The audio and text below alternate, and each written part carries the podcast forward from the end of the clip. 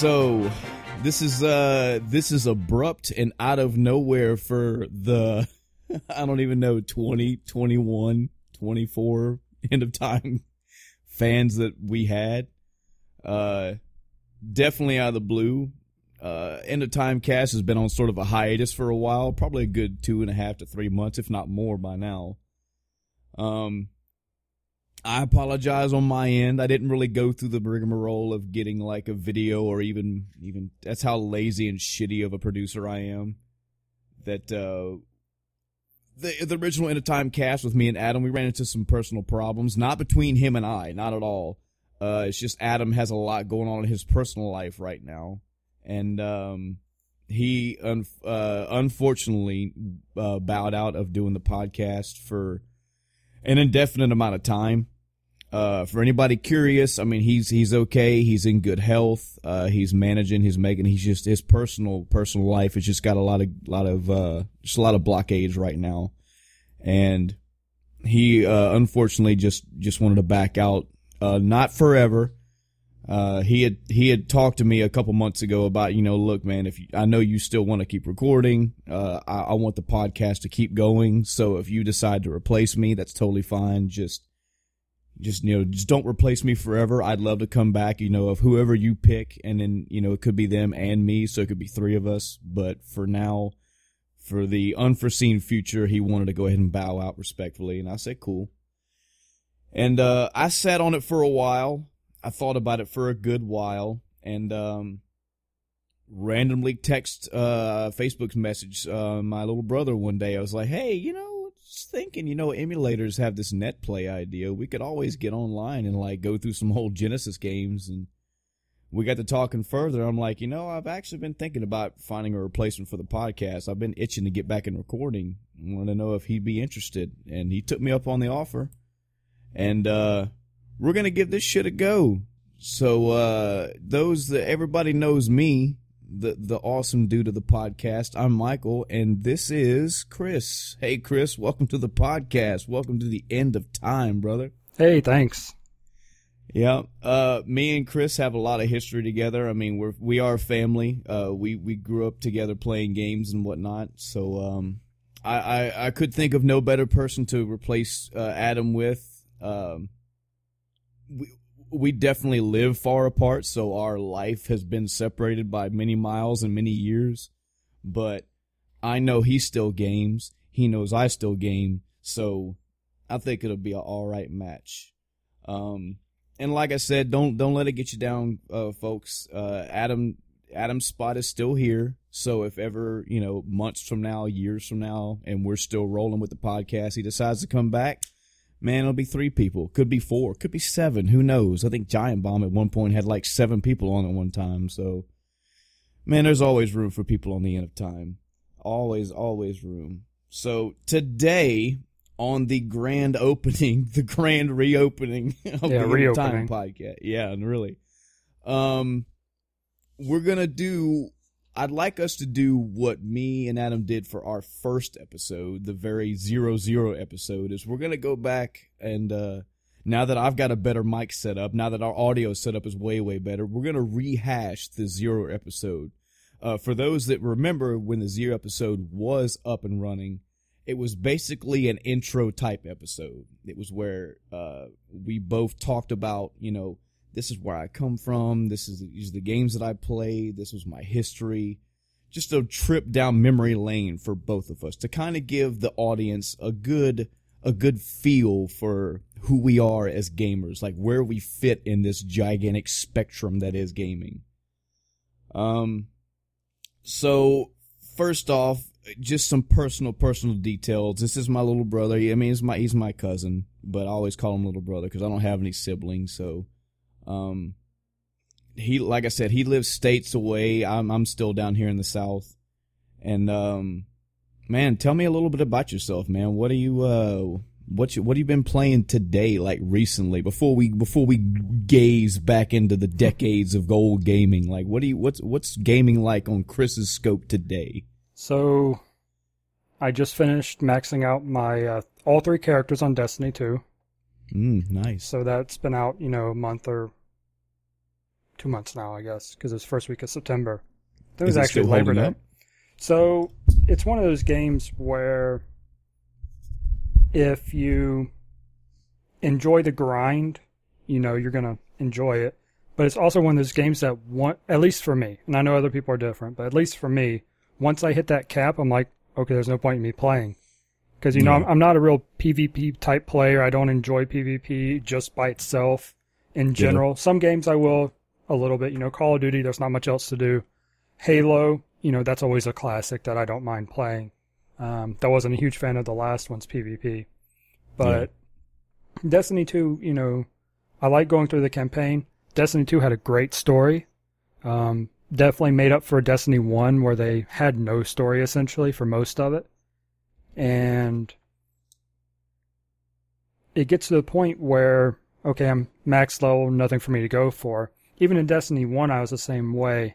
And what a lot of people did was in Destiny 1, they'd be like, all right, I'm max level, but now let me go for the perfect perks on my weapons and armor.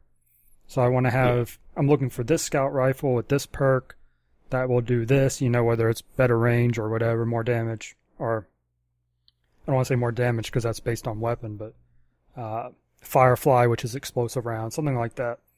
But in Destiny 2, they took that away. Oh wow. So you no longer have the ability to go for these perfect rolls.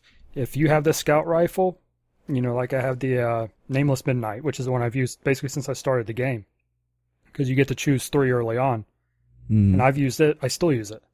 So, but I won't get different perks on it if I get it dropped again. Dang. So yeah, a lot of people aren't happy about that. Um, I don't really mind because I didn't go for that.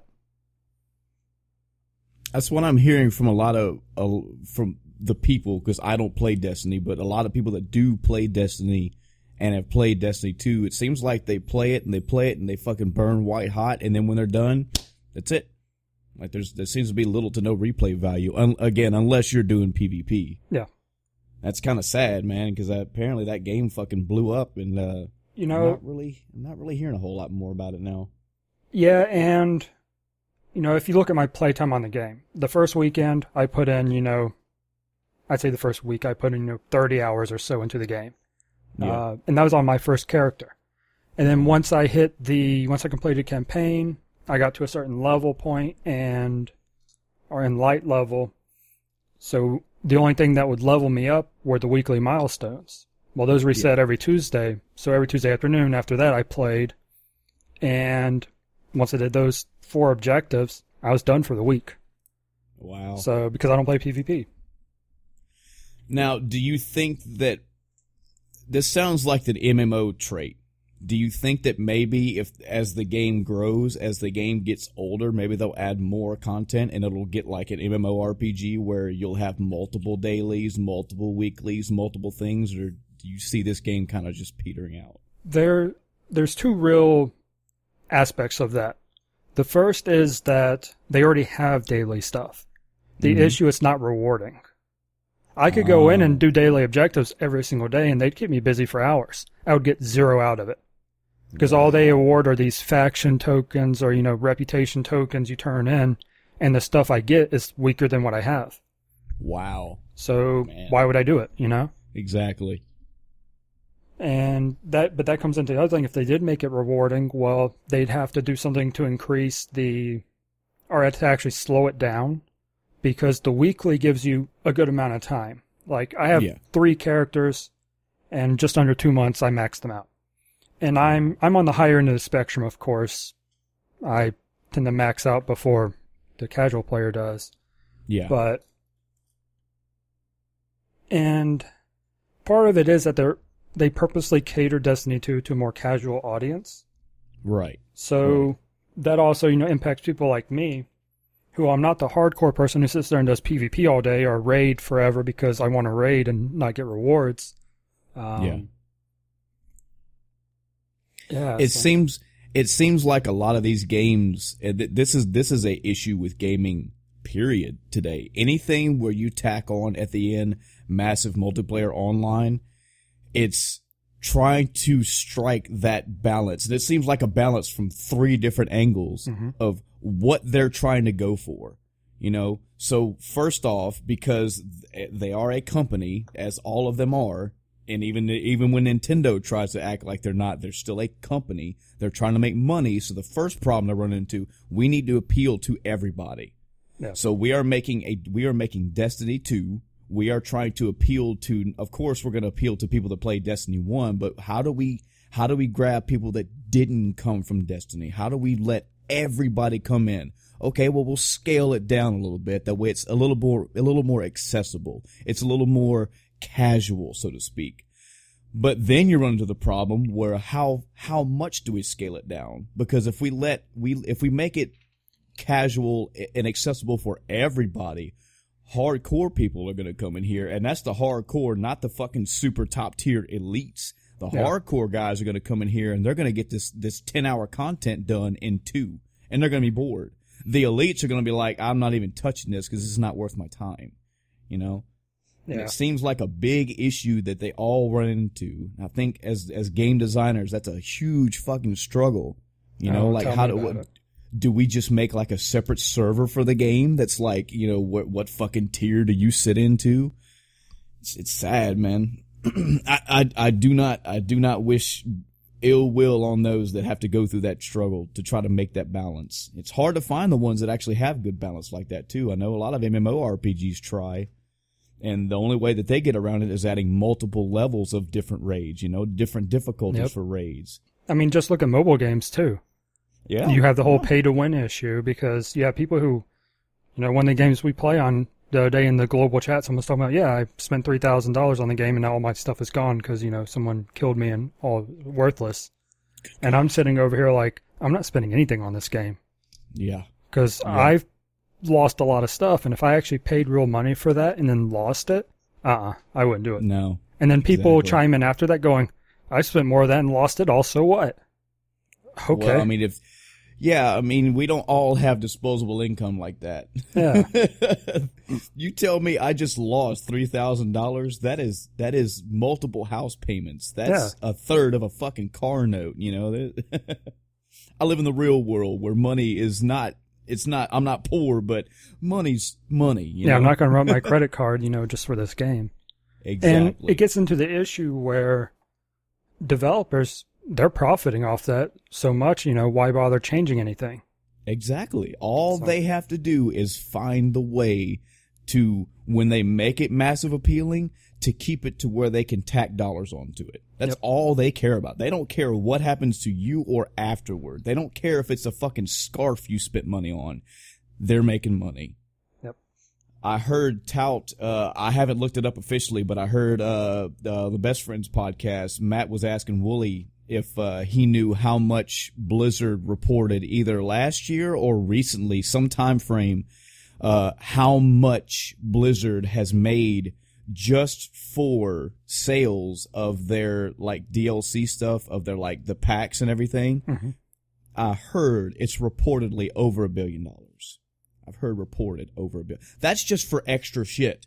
Yeah. Okay. That's just for skins and fucking, you know, loot boxes. That's it. That's not sales for the games. That's not Yeah. like annual revenue for, that's just people go out and just spend money on extra stuff. And I was about to ask, how much is that cosmetic versus non-cosmetic? Apparently it's all cosmetic. Jesus. Every single bit of it is all cosmetic. So That just blows my mind, you know? Yes. And other companies look at that and go, that's what I need to do. I don't need to do anything else but that. I need to as as as cheaply and as as backstabbing as I possibly can to milk every fucking dollar that they're making, you know. Yeah. And I've heard that, um, and I know a lot of that's coming from Overwatch right now since it's come out. I mean, Mhm. it's been a while. So I've heard that it's actually declining for actual player base because Yeah. they've been changing balance and stuff. So the people that actually play the game, you know, not just collect skins or whatever they're doing, Mhm. they're not playing anymore because it's so unbalanced or the balance gets screwed up every time they change Yeah. something. See, now that's that's counter to what I hear. I keep hearing that the game is like the most balanced shooter type role shooter out there, but I haven't played it, so I don't know. I'm not a fan. I gave it a try during the open beta. Mhm. Um, I spent maybe a couple hours, and I tried, you know, each of the characters at least a little bit. Didn't like any of them. Now, what what shooter history do you have to to to base that off of? Oh man. So, do do, oh, do go. it sounded like you just sat down with a with a fucking cigar and a glass of oh oh sit down for a minute. Let me tell you. I mean, do, do we want to start the history thing at this point? Because I mean, Uh, that sounds no, what you're no, kind of no, asking just- me. Nah, just, Nah, so- just in just in general for shooters, like when if when just so the audience knows when Yeah. you as Chris say I didn't care for Overwatch, somebody's gonna sit back in the cut, fold their arms, and go, "Okay, well, what shooters did you like to make you say you don't like Overwatch?" Yeah. So, I will say I'm not a big shooter person. Okay, As despite what you know, my playtime in Destiny shows, I'm not a big shooter person. right. Um, love Destiny, obviously. Uh, Rainbow Six Siege, I've played some of. I'm not very good at it, so I haven't played a lot, but I did enjoy it. Right. It's just I'm not good at it, so you know that's. I don't have to be good at the game to enjoy it. Um, Precisely. let's see, Halo, you know all of them. Mhm. Um, not a huge fan of the last one, but all the other ones loved. Um, and that's you know both PVE and PvP for Halo. right. Um, and then we can go into the older school stuff, but I think Halo is the biggest thing in recent memory. Um, and then Destiny, of course, one and two. Now I'll say for myself, uh, I haven't played Overwatch. I've been I'm very very interested in playing it. Um, it's it's it's just another one of those. It's kind of like World of Warcraft, you know. Fucking everybody plays this, so it's got Yep. to be good. It's got to it's got to be decent. I come from uh, you know, playing GoldenEye back in the day to actually, well, before that, playing fucking Quake 3 Arena and then playing GoldenEye and then with friends playing Halo 1 through and through 1, 2, and 3 and then a few Call of Duties. And then me and my, my friends split. They stuck with Call of Duty. I went to Battlefield. Um, so I would love to have my perspective on this game. Uh, the class based stuff is going to be sort of new to me because I never played. Apparently, this game is a lot like Team Fortress 2, Mm-hmm. where it's it's it's it's class based, and I'm down for that because when I play Battlefield, I usually play a support style person. I like being like an engineer or somebody that has to. I like to be the guy that takes out tanks and you know fucking spots people and takes them out or snipes them or whatever. Yeah. I'm rarely the guy that just get the fucking gun, run across the field, and get 20 kills. Like I like sitting back in the cut and making the opposition weaker. You know what I mean? Yeah, So- and I know that um, Jack from Achievement Hunter, he loves the support role. He Mhm. play he plays it pretty much any game. You know, Siege, he's the guy with the shield usually, or something similar. Yeah. Overwatch, he's the healer person. Um, I'm trying to think of what else he played, but you know, he's that type of person, and he enjoys Overwatch. Just from what I see, I don't think they as a group enjoy it, but him him individually when he plays, he enjoys it. Yeah. Um, And it's it's the same sort of mentality you run into with MMORPGs like World of Warcraft or Final Fantasy 14 or etc. Where everybody likes a DPS class, and you sort of find some tanks, and you rarely find the healers. So Yep. there's always a need for that. And uh, from what I hear, that's the same thing with Overwatch. I mean, there's support class and healing class are in a minority, so they're always hurting for more.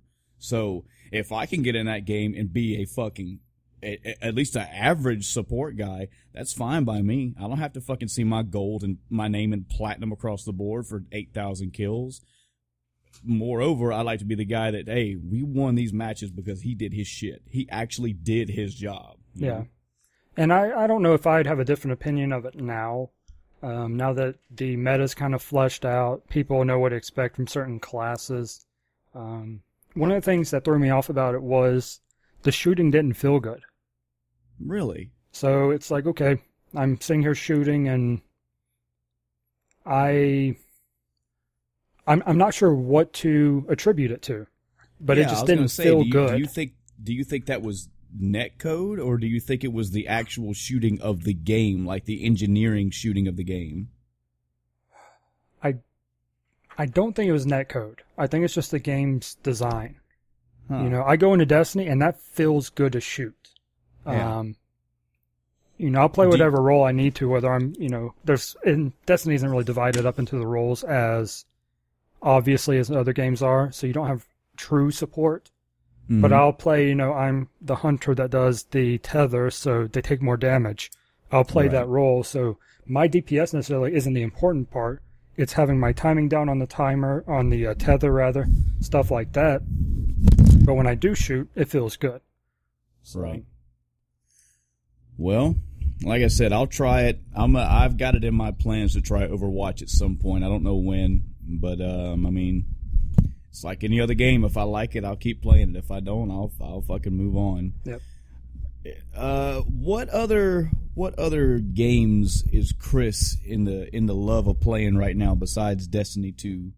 Like what's your what's your la This is usually the part of the podcast where I ask how your week's been, but for listeners, it's been like three fucking months for me. So I don't know what you've been up to lately besides Destiny Two. Um, gaming wise, let me take a look. I'm looking at my uh, activity history on Twitch. What Isn't I changed my grand? yeah, changed what I changed my uh, stream titles to. Mm-hmm. So we play a little bit of Seven Days to Die. Um, they Tell me released about what is that? so Seven Days to Die is one of those survival slash uh, base building type games. Mm-hmm. And Okay. the, the main premise of it is, is of course zombies. Go figure. Yeah. Um, plenty of games with that right now. But Mhm. its premise is that every seventh night, you get attacked by a horde of zombies. oh snap! So it's important that, you know, first off, at night in general, because they get faster, you need to have a base. Right. Um, or some way to hide. And then on the seventh night, there's no hiding. They know exactly where you are. Ah. The game tells them where you are, so they come straight towards you, running full sprint. And that's where you need to have a base, you know, by day seven. So you basically got seven days to get your shit together because on night seven the shit's coming. Yep. And every seventh Ah. night after that. Now, do you play this solo? Do you play it with friends? Me and Heather have been playing it. Um, oh, nice. Nice. They nice. released patch or up version 1.6 not too long ago. I'd say a month and a half, maybe. Yeah. Um, so we started a new world. We'd played it before, but they added so much stuff that I decided we'd start a new world. Um, we were on day 70, so we did our 10th Horde night uh, last time we played. nice. Um, and they added a lot more to defense. So now there's electricity in the game. Um, so we have some automated def- defenses in the form of these rotating blades. Um, oh, nice. And it's it's one of those games though where you have a couple different ways of playing it. The way Mhm. we play it is, you know, we build our base, put our defenses around it, and we, you know, shoot them from our uh, base walls as they Mhm. come. There are other styles where they take advantage of the dumb AI. So Yeah. I haven't done it personally, but I've seen where if you build and zombies can break environment. So hmm they'll will they will eventually break down your wall if you're not killing them. You don't have things to kill them, you know, in front of them or in front of the Yeah. walls rather. hmm And the traps will be broken so they won't damage every single zombie that comes through. After so many, it's going to break automatically, even if they don't hit it, because Yeah. them taking damage damages the trap. hmm Um, but there's another strategy where you put pillars far enough away, so and because there is physics, not great physics, but there are physics in the game. Mhm. So if you build too far apart, you know, like you can't build this platform 20 long, it falls after about the sixth block. right. But right, if you put two pillars around 10 blocks apart, fill it in, then, and then stand in the middle, the zombie will come and run in a circle underneath you. wow. Because he, he sees you, he knows you're there, But um, but he ha- doesn't have a way up. Gotcha. Uh, yeah, so they're people that that's how they play. You know, hey, Yeah. more power to them. Um, but I opt to go for the more traditional. If I don't have a good defense, they're going to kill me because I'm not cheesing it. Right, right. I guess we can take a really quick second to plug your uh your your Twitch channel since between the two of us you're the only one who streams and actually has a channel to run through. Why don't you tell them about that?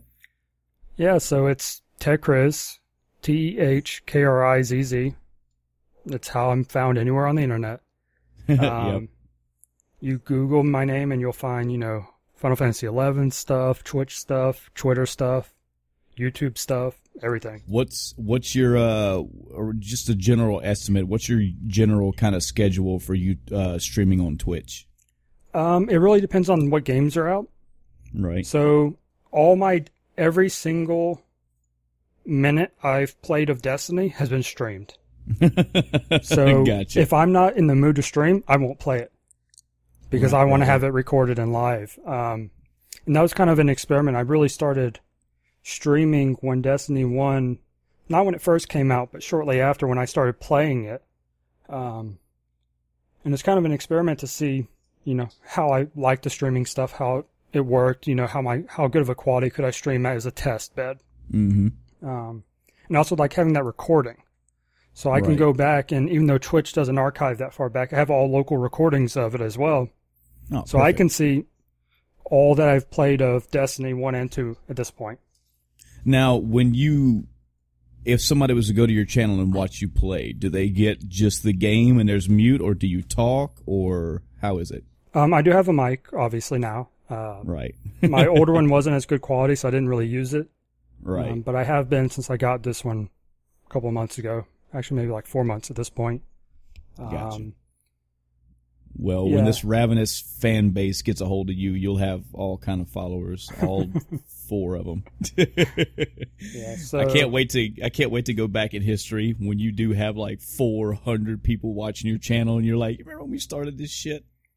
Four people. Ugh. Yeah. So but uh, go ahead.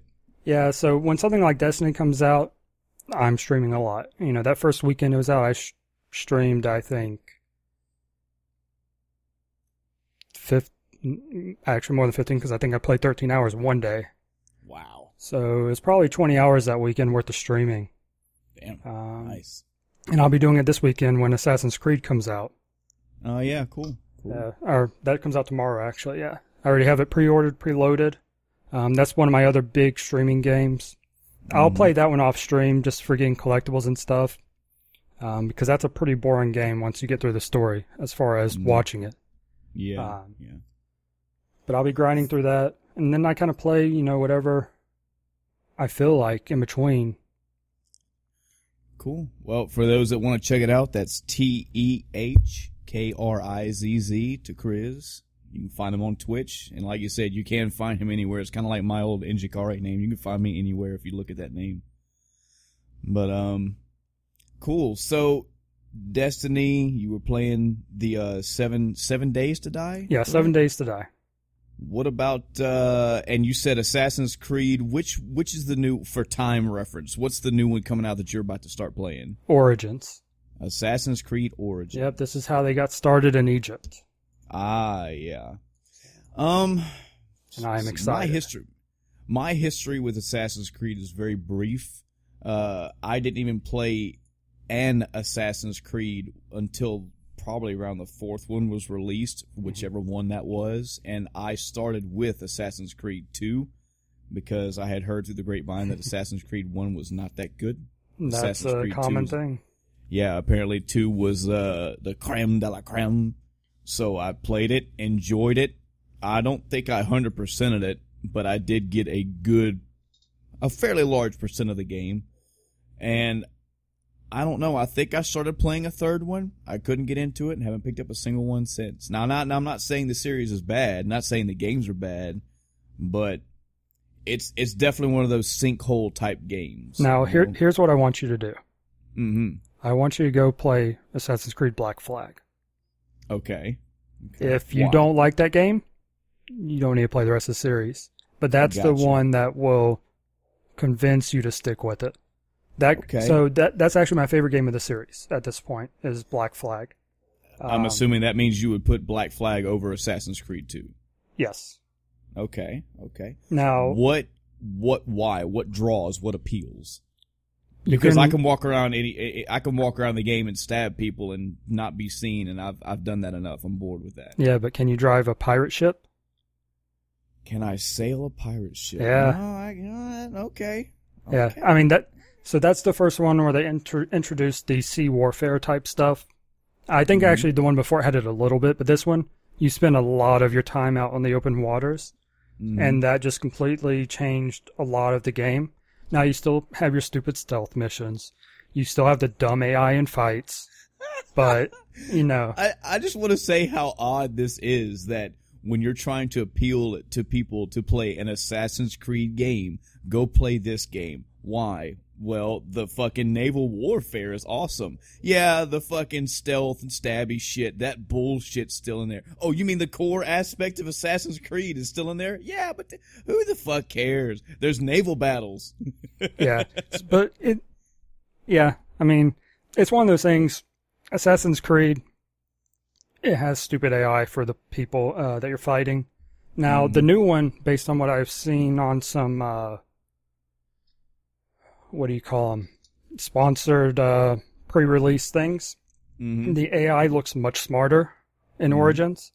Uh, they no longer attack one by one. So even though you're surrounded, you know, in the older games, they're, you're surrounded, but they're going to attack you one at a time. Right. In Origins, they'll actually swipe at you, you know, more than one at one person at a time. So you can't just stand there, block this guy, block this guy. You have to actually move out of the way, or the guy behind you is going to hit you while you're blocking the guy in front of you. Gotcha. Requires more input. Requires more more tactics. Good. Yeah. Good. You need that. Um, yeah, Black Flag added other stuff too. Um, I don't know if it was the first one that got more into crafting materials and being able to make your own ammo and stuff. Yeah. Um, well, I won't promise when, but I will definitely try Black Flag. Like I said, it's not. I'm not trying to blemish the series as a whole. I'm not. I'm not an Assassin's Creed hater. I'm not like that. But I, again, I played through the entirety of of Assassin's Creed 2. I got my fill of it. I had fun with it. It was a good little romp for the 30, 40 hours I put into it. And I started to play another one, and I was like, meh. So I moved on with life. If Yep. this one can grab me and keep me, who knows? Maybe I'll try some other ones. I I'm mean, all- I'm may- maybe you'll want to wait for Origins. You know, maybe maybe mm-hmm. wait for it to go on Steam sale or even its post-release sale. Yeah, grab it up. That's, that's usually my life right there is sales. Anything Yeah. with sale in it. Yeah, I mean, I've played all the all the Assassin's Creed games, and I've hundred percent minus multiplayer achievements. I believe all of them. I think the last one I have like one dumb achievement or something to get. Yeah. But See, that should say a lot to anybody about a game. If they, if, if somebody out there trusts your opinion, like you have family or friends that are listening to this podcast and they hear that, when you hear somebody utter the words, oh, I 100%ed it, understand if you know the person, you know their mentality, we're not always saying that to puff our chest out. We're not always saying that to be like, oh, well, I mastered that game. No, it's more that I liked this game so much that when I got done with the 20% of the storyline, I wanted more and kept going for more and more and more. And I did everything in that game, not because I wanted a fucking trophy, because I love the game that much. you know? Yep.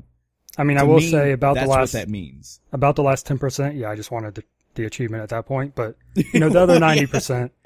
Yeah, it was fun. Well, when you when you stuck that far, I could understand you won. Okay, I earned this much. I will take this. But you you know what I'm getting. At. Yeah, yeah, I enjoy it. It's even though it's repetitive gameplay, I still find it fun. Uh, like I said, Black Flag. You get me on a ship, I'm just going to sail around for a while. You know, there are ships I can destroy. I can. No reason to. No story related reason. Not even any percentage re, percent uh, related reason. I just See, go out and that's blow up some ships. That's nice to know. That that's a reason why fucking Just Cause 2 is on my wall. Yeah, I Yeah. played through the story of it. It was whatever. It's a fucking Just Cause story. The other umpteen hundred hours was just me going around and not doing any. It's like it's, it's you know same thing with Grand Theft Auto. You know you don't always have to be going for something. You just want to fuck around in the world. Yep. It's good to know. So aside from games, what about any any uh, other other life stuff? Any any movies you've been watching recently? Any TV shows, anime, anything other than games? Um, TV wise, I actually binged watched all of uh, Game of Thrones.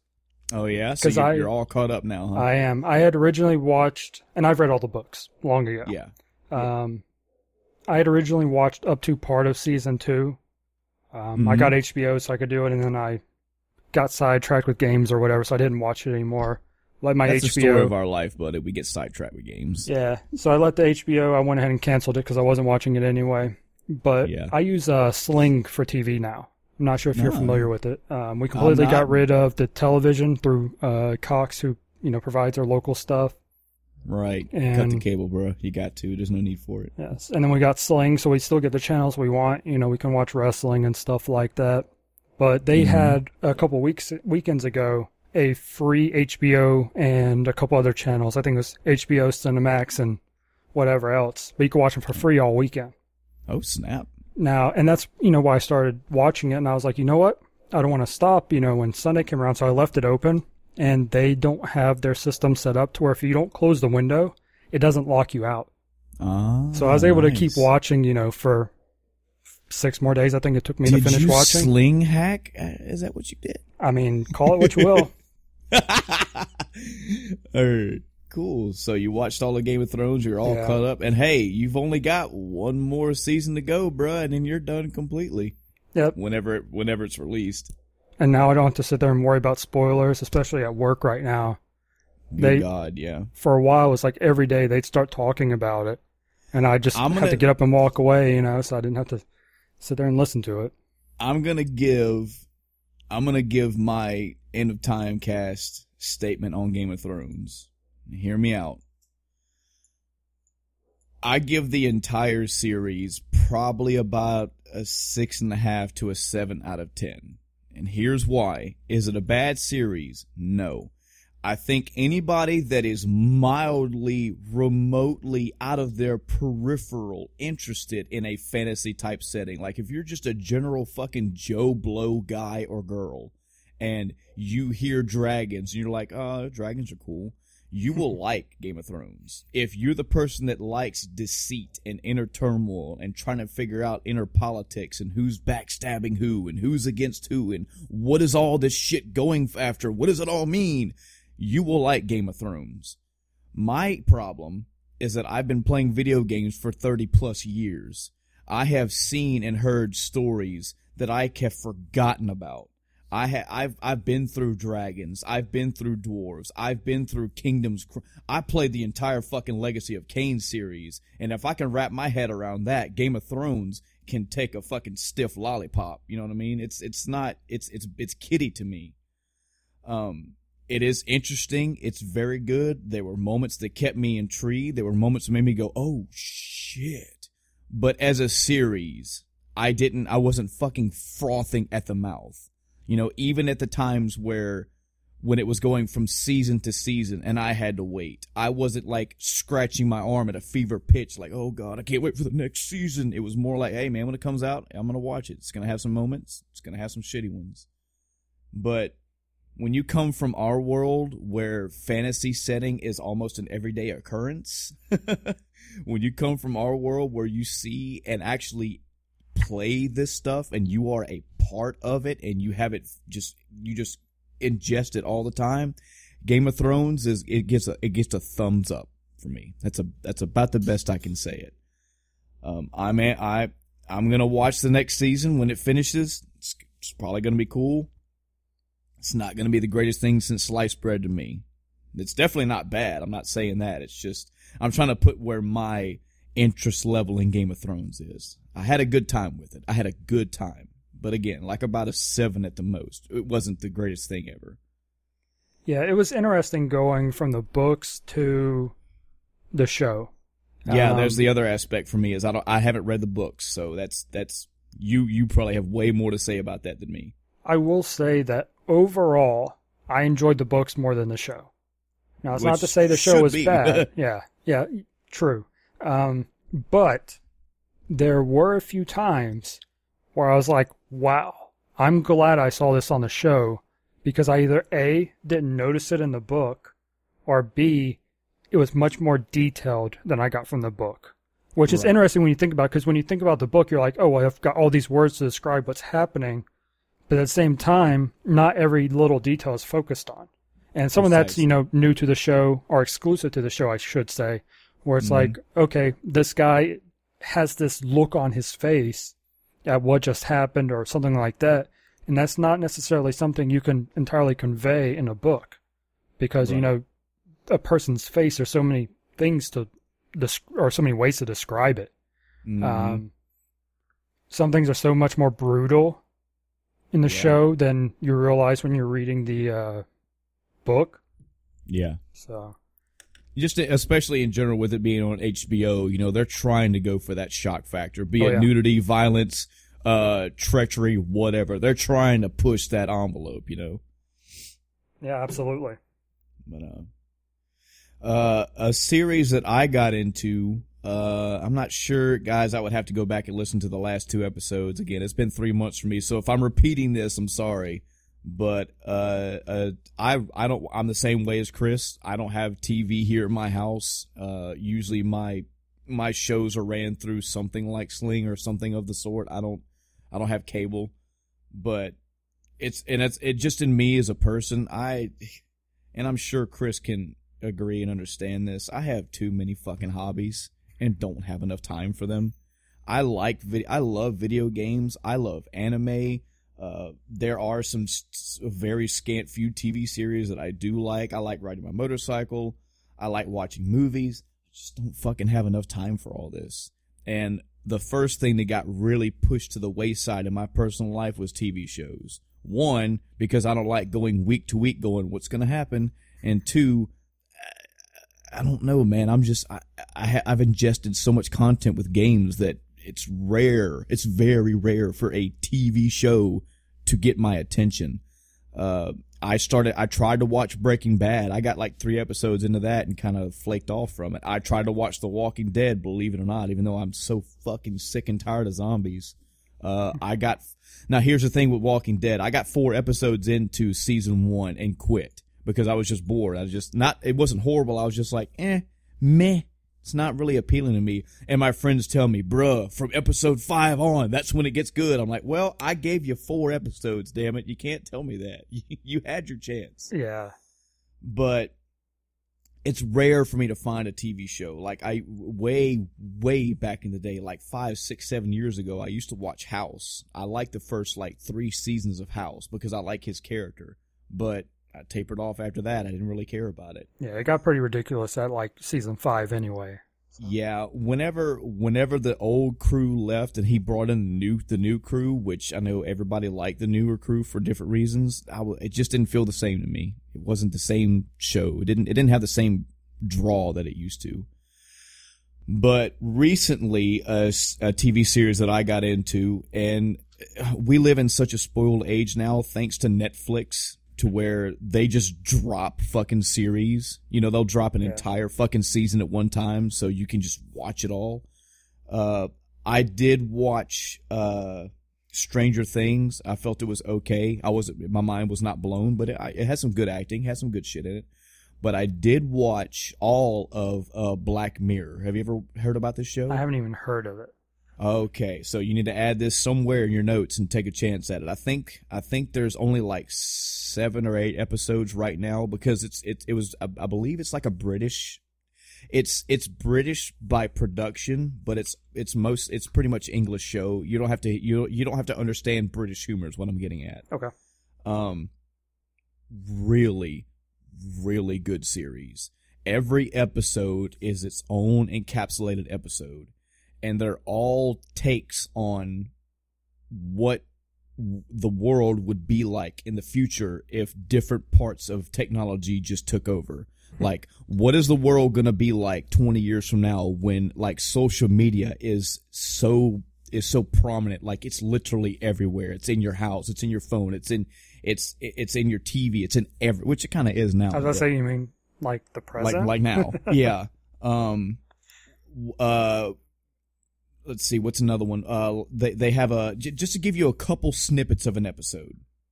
Uh and this is not spoiler. This is more like getting you an idea of a couple premises. One is they have in the future a technology to where they put a, they do it they do a surgery on your eyeball that's kind of like having contacts in but permanent. And the contact it's the the your eyeball basically can record everything it sees all the time so when you're just living your life it's always recording it's always on so there are different facets of life that this this comes into play. Like let's say that you and your your girl go out and you have somebody babysit your kids. Y'all come back and you're like, "Okay, now let me now run let me let me pull back the recordings of my my child's eyes. I want to see what my child saw for the last 3 hours. So let me fast forward through it and see what she saw." You know, did she see did she see the babysitter at all? Did the babysitter just neglect my child? You know, did did did she abuse my child? And I and, you know, do I see this person beating my child, you know? Um if you go through a security air at an airport, they go, okay, well, let me see, let me just pull your recordings for the past like two weeks. Let me see what shit you've been up to to make sure that you haven't been talking to terrorists or, you know, building a bomb or whatever. So that's a premise. And the entire episode is just following uh, just a little one two day snippet of these of this couple's life like having this facet in their life of they have everything in their life recorded at all times. Very interesting. Yeah. um, another another one ju- again just an example with a social media thing. It's uh it's an episode where um they use social media as as a way to grade themselves in life at all times so like if me and you see each other on the street and we talk to each other for a minute and when we go to leave you feel like you know i was a decent person my conversation was cool and i felt you were a decent person your conversation you would literally rate each other right then like on a scale between one and five Yelp So, like, people. Yeah. So then if you go, an example is, you know, you go to a diner and you, you know, you go order something at, at, you order a sandwich and the, the per, the waiter is a fucking shitbag and doesn't refill your drink or they're just an asshole in general. You just give that person a rating, not their serving skill, but just their person. You would just rate them as a Yeah. person. And it, it tailors people. It makes everybody have this fucking outer sheen at all times where they're always like smiling and they're always nice and they're always wanting to give you one to two comments every time they see you. So, and it just follows a person in life of how their life is affected by this, like how they live their life this way. Um, I want to say I have to look back at the actual numbers. I'm, I'm not pulling up anything right this second, but I think there's like maybe three or four seasons. But because of the way that they're structured, there's only like two or three episodes per season. I want to say total there's like 10 to 12 episodes right now, and that's it. They're going to be releasing the next season sometime this year, maybe even this month or next month. I'm not sure. But, oh man, they are so good. They're so good.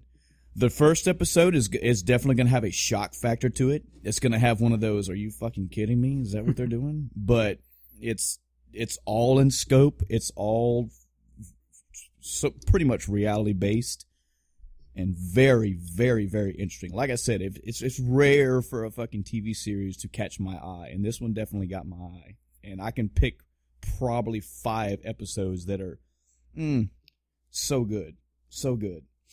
Oh, I mean, you've got fact- my attention now. So and the fact that they're all encapsulated, the fact that they're all their own little stories makes it better. You know, you Yeah. don't have to worry about going episode one, episode two, etc., etc. So definitely worth a check. Um, let's see what else. What else? What about movies? You seen any movies recently? I have not. I'm. I don't. We don't go to the movies often, and we don't watch a lot of TV, so I typically don't see a lot of. 'em. So I guess I can't talk about the new It to you then. Damn. I mean, that's one I probably won't see. So, Why? Why would you see it? uh, I mean, Not a horror guy. Not a scary movie I, I don't. I don't really have a lot of interest in seeing it. I mean, I didn't read the book. I don't really. I mean, clown, okay. Um, uh, Well, it- Heather's shaking her head, no. So, Oh, now she has to see it. Now she has to. um, yeah, I just I have no. In, I'm just not interested in it at this point. Uh, and yeah, horror does. I'm not really into it a whole lot. Um, That's cool.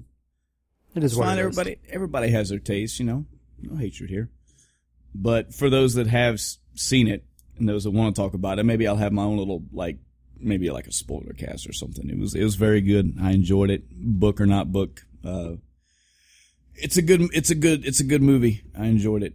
Um, I, I've got a question for you since you said that. Do you, and you know, I probably should know this, being family and all, but how much do you read? Uh, none. Okay. Uh, the last time that I was reading and quote unquote heavy into reading was close to over two decades ago when I was in high school. um, I I was on a big Stephen King and Dean Koontz kick when I was in high school. I read probably five or six Stephen King books. Uh, I read the entirety of The Stand. I read four, the three or four different compilation stories that he had. Uh, I read a couple other ones like Gerald's Game. I, I read the entire Dark Tower series. Don't even get me started on that. Um, but okay. I Yeah. run into the same problem with reading as I do watching anime. Is that I'm I'm a snob when it comes to watching anime. I have to watch it with Japanese dialogue and English subtitles. Oh, I think I absolutely. I think I went over this in an episode. Yeah, one of my our tangent episode when I was talking about anime. And in my household, on my time off, anytime if you're looking for me, you will find me in my recliner in front of two TVs and I'm playing games on one screen and I'm watching or listening to something on the other screen. But when I watch anime, I cannot do two or three other things at once. I can't. I have you have to watch because you have to read and I'll have to go back because I missed something, etc., etc. And that's the same way with me in reading. I cannot. I'm too fucking fidgety. I'm too wired. I can't sit down and read a book. Now, what I will do is listen to an audiobook. Uh, I'll watch, I'll listen to it on a commute. I'll listen to them on a trip.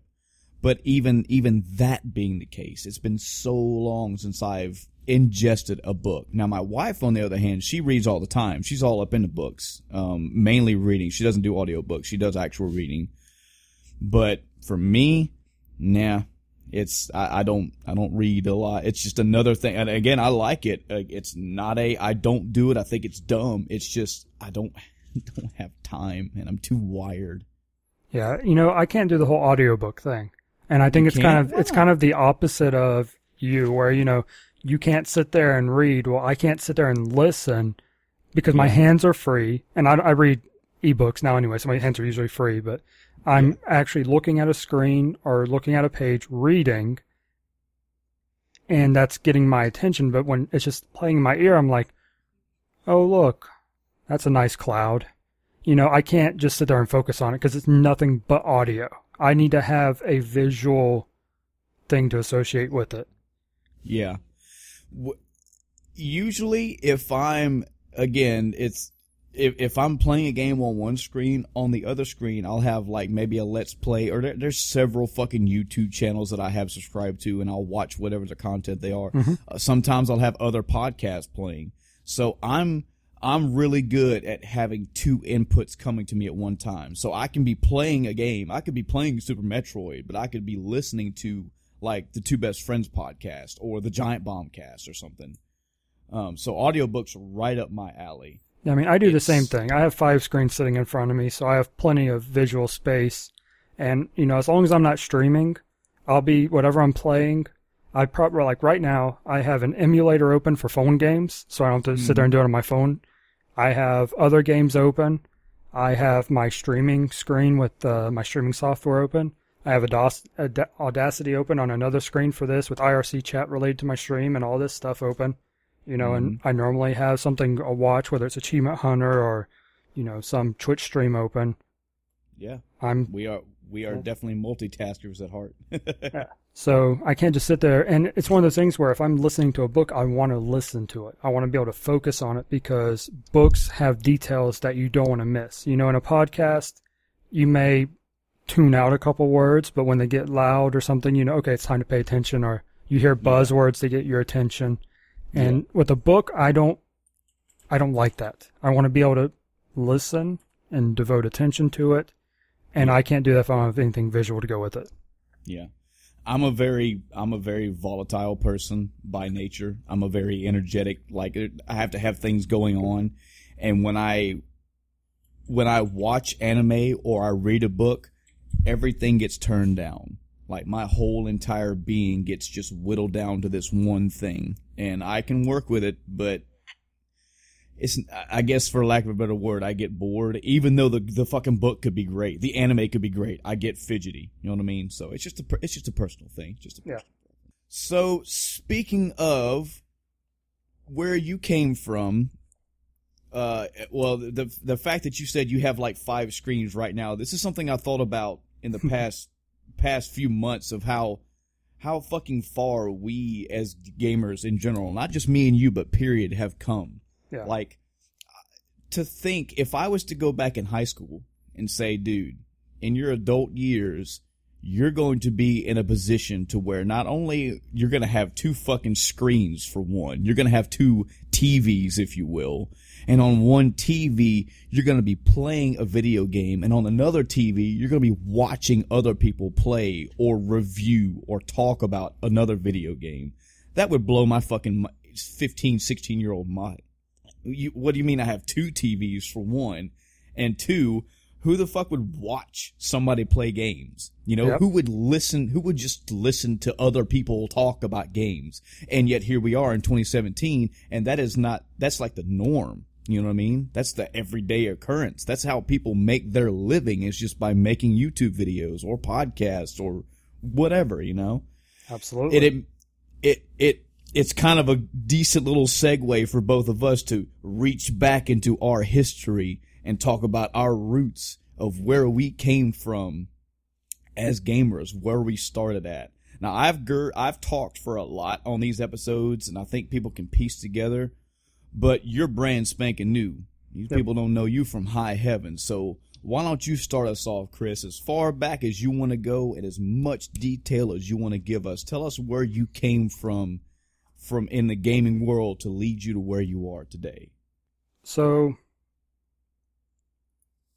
I think first off, I I had a question for you. How close are you and Adam in age? Uh, I think he, I think I'm his senior by like maybe four, four or five years. Okay, so he's So actually we're- closer to me than you. Oh yeah, we're we're fairly close. Okay, yeah, because I, I thought it, you know, good idea to establish that I am younger than you, as you alluded to earlier, but it's by like I think seven years or something like that. Right. As Um, of this recording, I am 35, and you are. Oh wow, I'm only I'm 30. Oh well, there. So hey, you're, you're not as old as I thought you were. No. what? That's so fucking look. And people on the outside like these two are fucking family. They don't even know that they're. I, I really thought you were like a decade under me, or around about a decade. You know. Because I thought it was seven years based on stuff I remember from elementary school, and you coming in being older, you know, and Yeah. you being in the army while I was still in middle school, kind of, you yeah. know. I'm. I'm 35. I'll be 36 in January. So I mean, I'm close enough to 36, I guess. yeah. Okay. So not too big of a difference, but enough, I think, in the gaming world, especially. That's a Uh, generation. Yeah. That's a generation gap right there. You know. Yeah. So I know when I was listening to you and Adam talk about the old days and SNES and NES even, and going back to Atari, um, I didn't have a lot of that. I my main starting point was Sega Genesis. Yeah. Um, I had a Nintendo. I remember playing the original Zelda for it, not doing anything because you know I was a little kid that didn't understand how what I was doing. But I remember playing that. Um, we were able to rent games from the gas station up the road. Mhm. Uh, I couldn't tell you a single other game I played other than like Duck Hunt and you know the traditional Mario and whatnot. yeah. But I did not have a Super Nintendo. Um, Oh, my heart broke.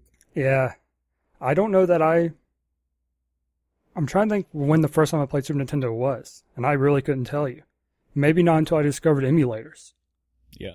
because then I went back and I played a, quite a few games, um, NES and SNES at that point. But yeah, like I was saying, my big starting point was Sega Genesis. You know, Andy had his Sega. I got mine when I was 10. Um, in between those, you know, Altered Beast, uh, Marble Madness or whatever it was called, Yeah. the Mortal Kombat games, the Sonic games. You know, Sonic was a big one. Uh, yeah, I spent a lot of time on Sega. And when I got my Sega, I actually got the Sega CD with it. And that Oh, was one of my favorite things. Um, oh wow. yeah, one of my one of my favorite games to this day. Well, you know, you had your uh, top get favorite or top however many games of all time, so and so. And Mhm. you know, I posted a comment saying, you know, Lunar was mine, Silver Yeah. Star, and oh, that's that's you and Adam all day right there. Yeah, he and- loves fucking Lunar. and the sequel is you know my second favorite game, uh, Yeah. followed by you know Final Fantasy VII. But um, yeah, so Sega CD was where I really enjoyed games the most until Mhm. PlayStation came around. Um, okay. So, talked about Lunar. There's also a game called Dark Wizard. Uh, Dark Wizard is an old school RTS type game it was turn based, going back and forth with units. Um, you could fight them against the enemy. They'd level up. They'd actually evolve into something else, you know, whether that was a human as a warrior into a berserker or berserker into warrior, whatever the pattern was.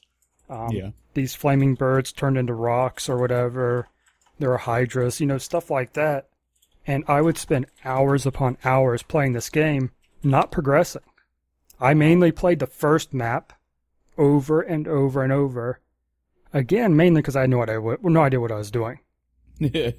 But also because I just enjoyed grinding them up, you know, seeing how strong can I get without killing the boss. Right. So I'd go over to the boss's castle because the enemy always has a castle somewhere on the map, and you have your own castle. You lose your castle, you lose. So I'd go over. I'd surround the boss with units, and have them attack and earn experience. One gets weak, I back it up because it's permadeath. You know, for your units, they Right. die, they're dead. So I'd go in, get experience, and then back off, fill its spot with another unit I had waiting in reserve, and I would just sit there and do that. So, okay, I want to evolve all my units. Don't need to. They don't necessarily carry over. Um, I think some of them did. But I think, and you had different heroes you could start with and whatnot. But I spent tons of time on that game. I actually own it. I don't know where it is right now. But I actually bought it off eBay, so I'd have a copy of it. Right. Um, right. And then there was Phantasy Star 3, I want to Oh, say. Yeah. Um, that was one that Andy had. I Mhm. didn't own that one, and that game was notorious for losing its save. So I, What? yeah, I didn't play a whole lot of it because I kept Oh, losing my saves. No. An RPG that notoriously loses saves? Oh, fuck that. Yeah, Oh, I mean- You have to keep in mind that this was Sega, so you had the actual cartridge, the Sega cartridge, which is your memory card, mm-hmm. and they were very unreliable. Um, That's so sad because the fucking Nintendo had cartridges too, and their memory is held up just fine. yeah, I don't know what it was about it, but you know, I'd play it for a little bit, save, go on to something else, come back, have to start over. So I didn't make it a whole very far in that. Um, that's actually one of the games I want to go back to on a emulator, so I don't have to worry about that problem. But And as then- far as RPGs, did they, did they hold up? Did you enjoy them? Were they good RPGs? Yeah, I mean, what little I was able to play. wow. Um, and it was kind of funny though because I was doing the same thing with Lunar, and I didn't have that problem. So part of it was the game, and I don't Mhm. know. And I was one of those where you know I had multiple cartridges, so I'd use one for Lunar, one for Phantasy Star. So it may have just been that cartridge was bad. Yeah. Um, but I don't know. But yeah, uh, Sewer Shark. oh, wow. That's another game I had no idea what I was doing. Yeah. Um, I don't, I can't really say I ever accomplished anything productive in that game. Um, I had Power Rangers on the Sega CD. okay. Okay. Um, yeah, so Sega, I mean, and then Andy had his wall of games. I couldn't even tell you all of them anymore. I don't even remember most of them. Uh, Yeah. You brought up the other day the Haunting on Facebook. Yeah. Yeah. That I played a ton of that game too. Again, didn't know what I was doing, but I enjoyed But it. Fun. Yeah. Yeah. Go around and fucking make shit scary in a house. It's it's all kind of wacky humor, but it's still it's a fucking cool idea. Yeah. I mean, I was a little kid, so what did I care? Mhm. Um, So where'd you go after the Sega and the Sega CD? You said you had a PlayStation after. What was that? What was that life like? So in before I get into PlayStation, between that, um, and even when I got to PlayStation, I never had a Nintendo 64 until I was an adult. Wow. Um, but wow. but you know, I played with you during uh, Thanksgiving and whatnot, Mhm. and one of my best friends growing up, he had a 64. I spent a ton Mhm. of time at his house, so I was able to play Mario 64, Star Fox, you know, all the classic 64 games, Perfect Dark, Mm-hmm. um, GoldenEye, yeah. GoldenEye, yep. Yeah, and I was more of a Perfect Dark fan than a GoldenEye fan. So, Yeah. I, it, it- that was one of those games where if you put them side by side, Perfect Dark did outshine GoldenEye, but be, I guess because it was the first in that in that space, GoldenEye just kept overriding everything, you know. yeah. And I mean, and it had movies behind it too. Exactly. So, yeah. Perfect Dark was like, what's this? Um, I You know will- you're in good. You know you're in good company when you talk to somebody and you bring up GoldenEye and somebody says, "Yeah, yeah, Perfect Dark was good," you know, and you're like, "Yeah, okay, so you understand that there was more than just GoldenEye on that system." Yeah. Yeah, it's and it's funny how few people talk about it. Um, I will say though, and it's kind of jumping into the 360 territory. Mhm. Perfect Dark Zero, not as good. That's what I heard. I, I was interested in that when it came out, and I was like, I love Perfect Dark. Sure, if it's getting a fucking facelift, I'll try it out. And then the reviews came out around it. Were like, Mm-mm, don't, just no, don't do it. So Yeah. I didn't do it. Yeah, so I got to enjoy 64 at you know friends' houses and whatnot. Mhm. But when I got the PlayStation, and I'm trying to think of if I had one before Andy let me play his, because he always had the newest stuff, you know. oh yeah, Um,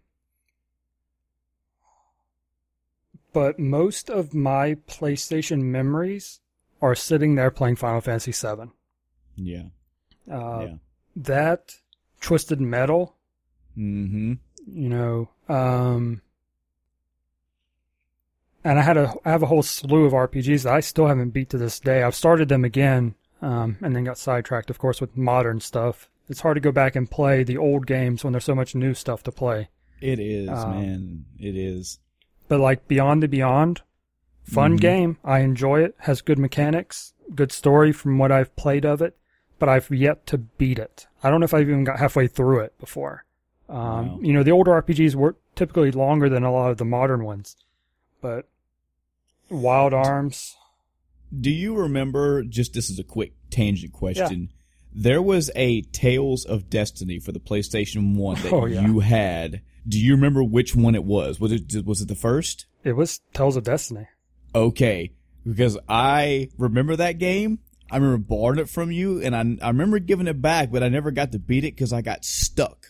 I was stuck in a fucking castle. It had to have been like I don't know eight nine castles into that game. So I never beat it, and I went back to it recently. I'm still gonna finish it. It's still it's the Tales of Destiny game was really good. I Yeah. enjoyed it, but either I've totally blown past that part and don't know why I even got stuck on it, or I haven't gotten to it yet. But I always remember that I was stuck on that some weird castle for God. It was like two or three weeks before I ever gave it back.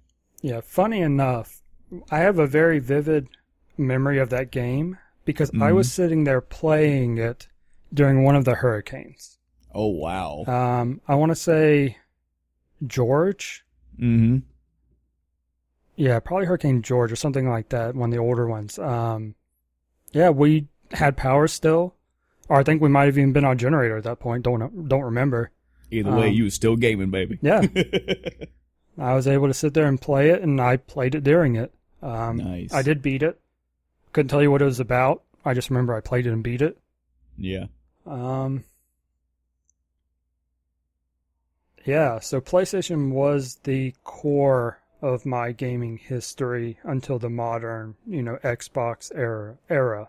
Um, right. PlayStation 2, I didn't play nearly as many games. Mm-hmm. I had quite a few, I think, but then Final Fantasy XI came out. mm-hmm. Um, so I played that for several years and only that for a while. Uh, yeah. Hey, it's an MMORPG. It's understandable. Yeah. Man. I mean, I still dabble in 11 from time to time. I uh, renewed my accounts a few months ago, played for a bit, and then again sidetracked with other games because I didn't want to get into that. Like you've discussed, you play an M- MMO, and then the rest of the gaming world, you know, sits Goes there away. going by. Yep. Um, If I remember right, didn't you jump on 14 for a little bit? I did, I did, and I uh, I still have my 14 account. I don't know if it's active right now. I think I actually let it lapse. Yeah. Um, but I did, and one of I don't know what it is about it, but I just could not stay into it, especially Yeah. after they redid it. I'm one of those few that actually enjoyed it at release. Yeah. Um, that's where my website came from was people were not able to download patches for the game. So I downloaded them, stopped it, the installer before it deleted the patch, and then I'd Mhm. host them online for people to use as an alternate source. Nice. So that was the, and that started in the beta for it. So I Good played the beta. Good gaming community service, everybody. Yeah, I mean, I saw the site. I 14 has changed their uploader, so I literally cannot provide the patches anymore. So I'm kind of Right. disappointed in that, but um, I could do 11, which I do as well, but I've been slacking on that because I don't play it. It's hard to stick with something like that when you don't play the game itself. Right, right. Um, but yeah, so PS2 mainly played Final Fantasy 11. I know there's some RPGs in there that I played. Um, I I have you know Final Fantasy 8, 9. I didn't beat 8. I'm actually I just started a new playthrough on an emulator, or actually no, on uh, Steam uh, Mhm. last week. Uh, so I'll probably do that in some free time. Um, the thing with 8, and this really annoyed me, is I got to a point where I couldn't progress. And it's Mhm. not, you know, I'm not under leveled. It's not an issue of being able to beat a boss. It was literally the game glitched, and there was supposed to be something there that wasn't. Oh, So I went to this place. The uh, the little place moves around. You know the academy or whatever it's called in the game. the SeeD SeeD Academy. Yeah. So I went to where it was supposed to be, and it wasn't there. Oh shit. And it was to the point where I looked it up online and looked at a you know FAQ, a walkthrough, followed it step by step, making sure I was in the right area, doing the right things, had all the prereqs done, and it wasn't there. Oh, So man. I don't know what happened, but then I was like, okay, well, I guess I'll start over. And then my save got corrupted. that's a sign, buddy. So I never paid it. Ma- I never made it past disc one. Wow. So I started last week. I'll do that, you know, when I'm bored and need something to do. Um, Mhm. Nine, I played through, nearly beat it, and that was one where I got stuck on the boss, so I needed to go grind some. I had no Mhm. desire to do it. Yeah. Um, Yeah. And then I think after that shifted to PS2 with 10, Mm-hmm. which I played and beat. I've played and beat 10 too. Um, yeah. What'd you think of uh? What'd you think of ten and ten two respectively? So back then, I didn't mind 10. I, Yeah. um, it was a RPG. It was fun, had decent mechanics. Um, I didn't have any issues. You know, I didn't really Yeah. follow the story back then as much as, you know, didn't understand as much. Yeah. Um, I recently played through it again because I was going to play 10-2, because I didn't play 10-2 back in the day. Mm-hmm. Or I saw it played or something like that, and I never actually did it myself. But then they came out with the remaster for PS2. Mhm. yeah. Uh, so I played that, or PS3, I think. Um, so I played that. And 10 now, I definitely see why people say parts of it are annoying. I still Yeah. enjoy the game. I still think the mechanics are good. I Yeah. like the whole grid system. I like the battle mechanics, and Um, yes, I I as well like the sphere grid. So I had no issues with it other than, you know, stupid character moments. But, you know, Yeah. that's what is what it is. I think there were some lulls in the actual story, and I, I don't I don't think their crescendo was as big as it could have been. Uh, I think there are definitely other Final Fantasies that have ended better, Mhm. but I got what they were going for, and I was I was I was entertained enough. It, it was not a bad Final Fantasy, I will say that.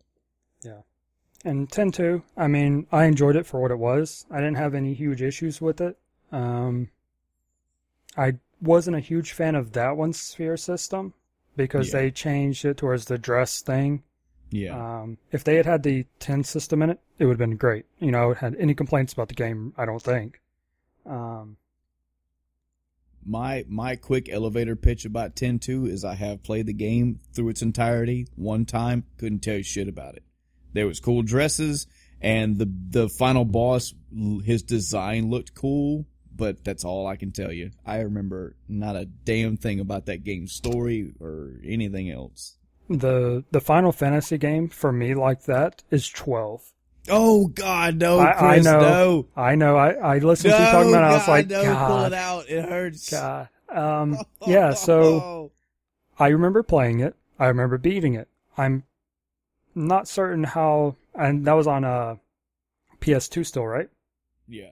Yeah. So I don't know how much side stuff I did, but all I remember from that game is I have a picture, not a screenshot, because this is, you know, PS2 days. I took it with, you know, a camera, Right. uh, or yeah, whatever I had. Might have been actually a webcam, you know, going from the computer to show the TV, uh, of me doing some combo, and I had such a huge number uh, for my combo that I was on. I was like, I have to take a picture of this.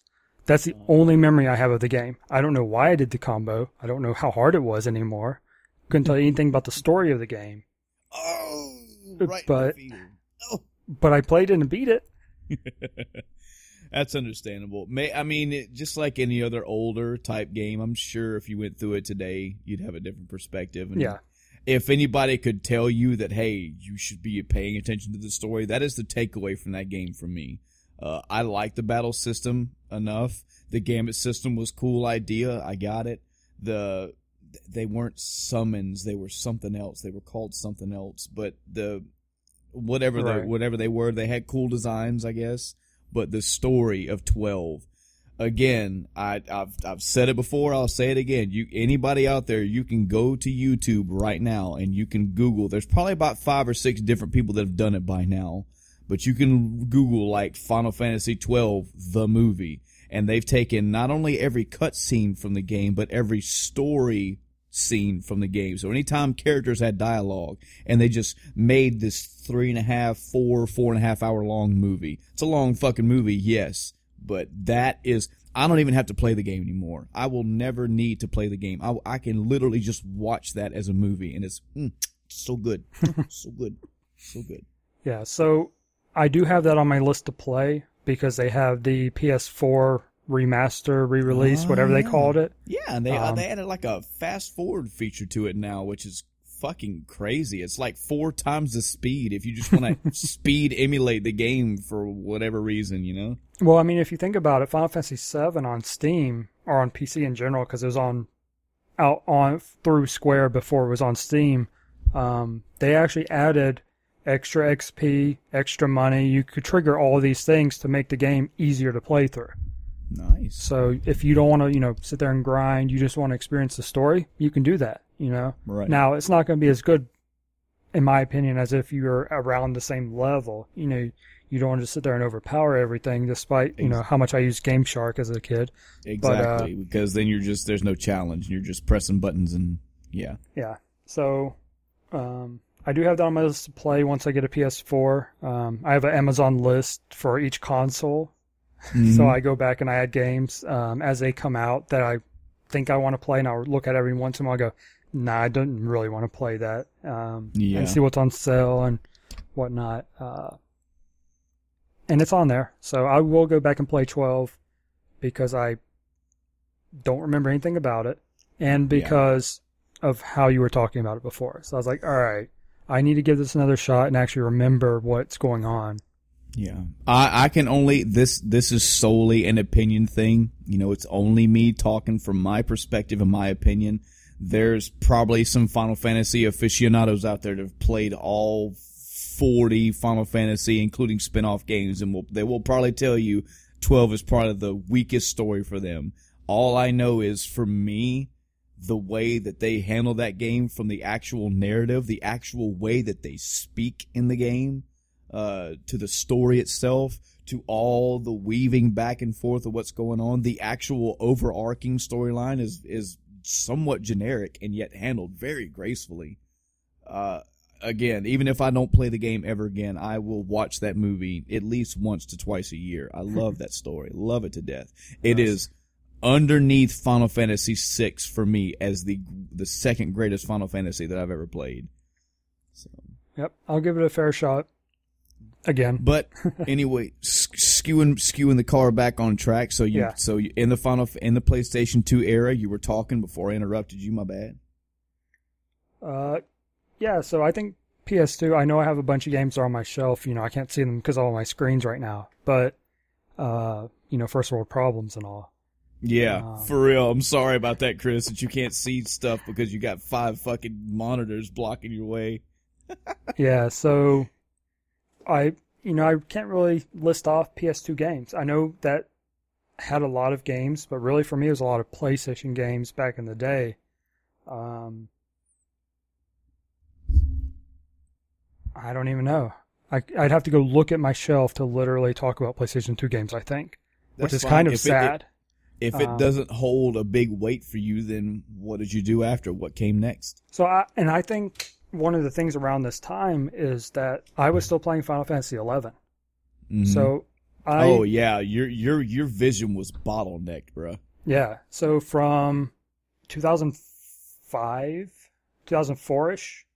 I'm trying to think of when 11 came out on PS2 because I played from the you know PS2 and A release. Like I you, want to say I want to say it came out sometime either late 2003 or early 2004 because I was deployed at the time Yeah. overseas and I was reading about 11 via magazines. So when I was when I get home, I'm going to get this game. So Yep. yeah, I want to say mid to late 2003 or early early 2004. Yeah, I, I want to say it's 2004. Um, because I think it's like March is the month I remember. Um, but I played it pretty religiously until, well, it's hard to say because I played on and off so much. I wouldn't play it for six months and I'd play it for a year, or I'd take a year off and then play it for three months. But when I played it, that was, you know, what I played. I'd fall asleep playing, you know, that type thing um, as much as people hated that in groups. But um, so that really lasted, I would say, up until partway through the Xbox 360. I mean, that long of time. Um, and then 360 came around, Halo, you know, that completely changed the gaming world for me. Again, like 7 was on the PlayStation era.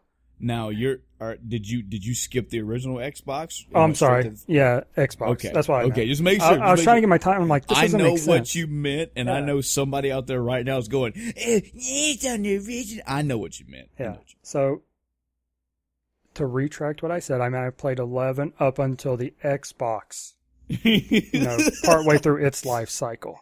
Um, that is Chris's way of deleting your comments off the podcast right now before you start your bullshit, folks.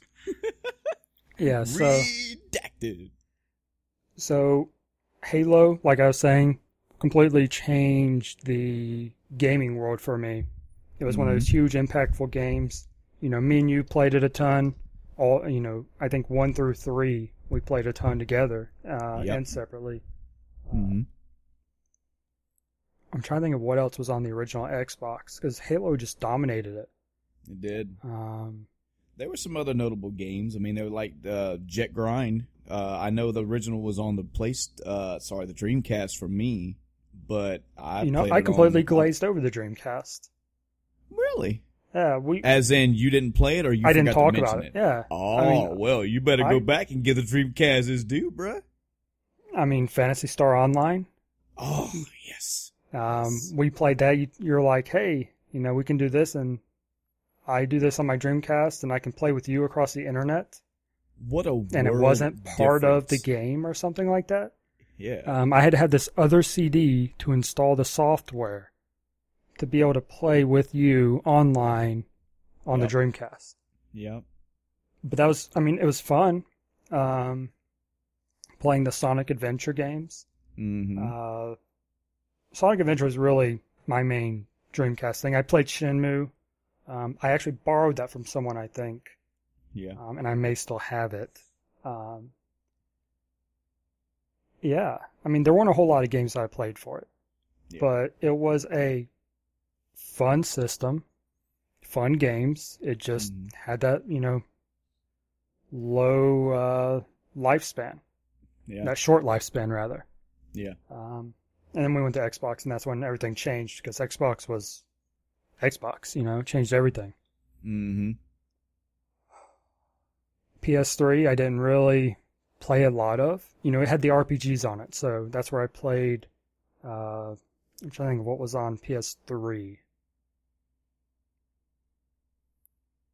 What Final Fantasy was 12 on? No, 12 wasn't on three. 12 No, was I think uh, only as far as I'm aware of, I think 13 was on Xbox yeah, I played 13 on Xbox. and 14 was also on the PS3 and then it then it went to the PS4.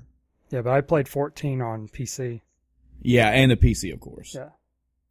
Yeah, so I don't, Um, I don't have a whole lot of PS3 games either. I've actually played more PS3 games recently than I did when it came out. That's that's the same for me. The PS3 era, uh, you know, the Xbox 3. I've I've got a fucking laundry list of Xbox 360 games, but just because I could only kind of I was my life as a gamer accordioned. I went from not being able to have anything to having lots of shit to not having anything again. And I had a 360 and had it, I just kept buying 360 games and buying 360 games. I didn't even have a PS3 until I decided to play Final Fantasy 14. So my library was very small. And it was also that was the time where my my tendrils on the entire gaming landscape started to wane because there's just so much fucking shit. There's Yep. so much to play and so much to do. I stopped being the one stop guy for all the information because a fucking dude at a GameStop would know more than me, you know? Yeah. Um, and I'd say that, you know, 360 is around when I got more serious into playing games. I actually cared Mhm. about beating them. Um, sure, there were the good games like 7. I beat it, I don't know how many times. Uh, but like I said, I never finished 8. I didn't finish 9 when I was at the final boss. Um, I didn't really care about beating the games. I think 360 is around when that changed. Right. Um, yeah, PS3, uh, the games I have for it now, I think are mainly the Demon Souls games, oh, so good. um, which I haven't played half of them still. Um, I was working on a playthrough of Dark Souls 2, I want to say. Maybe. Um, I think that would be on uh I think that'd be on PS4 or PC and uh Xbox 360. Oh, that's right, because I am playing it on 360. Yeah, I Um, think Demon uh Demon's Souls was on PS3. Uh Dark Souls, I don't know if Dark Souls is on PS3 or I'm pretty sure I have that on PS3. Okay. Okay. I know it was definitely on the 360 and on the PC. it's such a mess because when I I actually bought Dark Souls three for um was that on the one or was that still 360? Uh Dark Souls 3 man, that's so far up. I don't know. I'm pretty sure that was a that was a that's a Xbox 1 one. Yeah, so I bought it on Xbox One and it actually came with two, the Oh, 360 damn. version that was backwards compatible. Wow. So and that's that's the only reason I bought it because I'm pretty sure I already own one of them. But because I got the other one for free, I went ahead and did it because also I wasn't going to hook up my PS3. Um, so some bonus combo download thing is why I did it. Anyway, so I have all the games in this series, I think. My Uh, Dark Souls 2 is a little bit a little bit more embarrassing. I actually pre-ordered Dark Souls 2. I pre-ordered the special edition Dark Souls 2 in the tin. I never even opened it. I actually traded that in with other games and other items when I was trying to get my fucking Wii U so I could play Breath of the Wild. I do have Dark Souls 2. I have played and through and beat Dark Souls 2, but I did it for the PC. Most of Right. my Dark Souls stuff is now on PC, except for Demon Souls, of course, and except for Bloodborne, because they will never fucking have Bloodborne on the PC in any way, shape, or fashion. Thank you, Sony. You fucking suck. Yeah. I never played Bloodborne. Oh, so good. That's I heard, I heard it was, but you know, I kind of got burned by Dark Souls slash Demon Souls. Now Really? I'm, and I An know, asshole. I got it. I, I, I was saying, I know you're not going to like my opinion, but um, it's one of those things where I feel like a majority of the game is the whole artificial difficulty thing. And I don't find that necessarily fun. Now, hear me out. I don't mind boss mechanics. I Mhm. never went into the boss going, I wish they hadn't done this, you know. Yeah. I don't like the world. Because in particular, there are these stupid platform scaffolding things where you get knocked off a thousand times in a row, and that's not fun. Yeah. So, and that's where I left off on my playthrough of whichever one I'm playing right now, is I'm at a scaffolding area. I have no clue. Um, I think I might have actually made it through there, but I spent literally days just trying to get through there, not fighting a boss. Are we talking about Dark Souls, the, the first one? Maybe. Okay, because if you are, it sounds like Blighttown. Was it underneath, really dark, platforms Yeah. everywhere? Yeah. Yeah, that's Blighttown. You just got to get to the bottom. That's all you're trying to Yeah. do. Alive, though, that's the thing. Um, I, I did make it through there. Now I remember, but that one also had where, and you know, I understand it's not a hand-holding game, but I had no idea what I was doing. I was like, all right, I'm going into this area. I know I'm going to fight a boss at some point, but it's like, oh, you know, some indicator. Yeah, you're supposed to be fighting this guy. yeah. Okay, can I at least get a zone name or entry zone or something? Now the That first is- Go ahead, go ahead, go ahead. the first game, I really liked the hub system to it because Yeah. I went in, I did what I was supposed to, I walked out, and I could do them. I'm pretty sure you could do them in whatever order you wanted to. Right. So you I'd go in- one for the first, and you could just beat them up as you go. Yeah. Yeah, so I'd go in, not like that one. I'd move on to the other one, you know, gain some more experience or whatever, and then go do the others as I, you know, progress. But in, I'm guessing Dark Souls, since uh, it sounds right, you don't have that.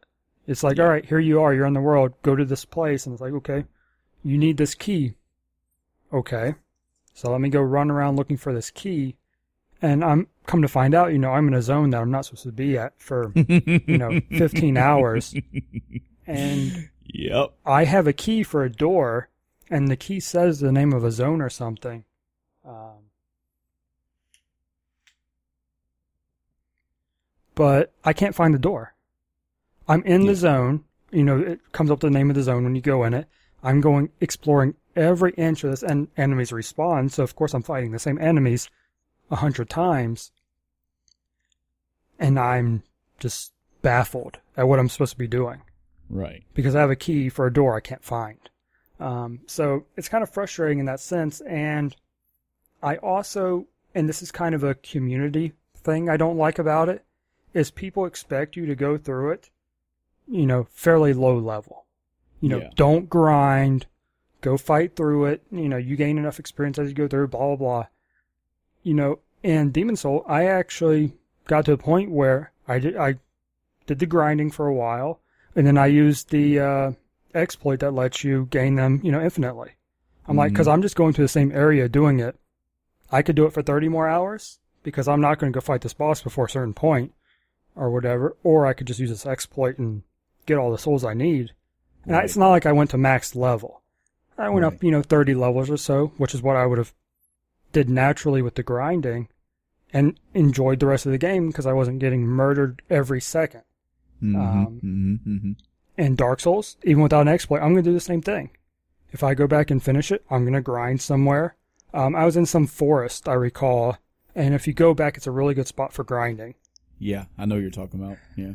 Yeah, so this is actually this is actually a topic we can talk about on, on we can have an entire ep- episode about this one day is like what def, what's the what was the difference between cheating and just saving fucking time because I agree there are so many times in games where I'm like okay I can either sit here and grind this shit for 10 15 20 hours or I can put this fucking code in and get the same fucking result not uh, just literally just getting the, I, I can spend 20 hours getting 5,000 gold, or I can spend one to two minutes putting a code in. I'm going to do the same fucking thing.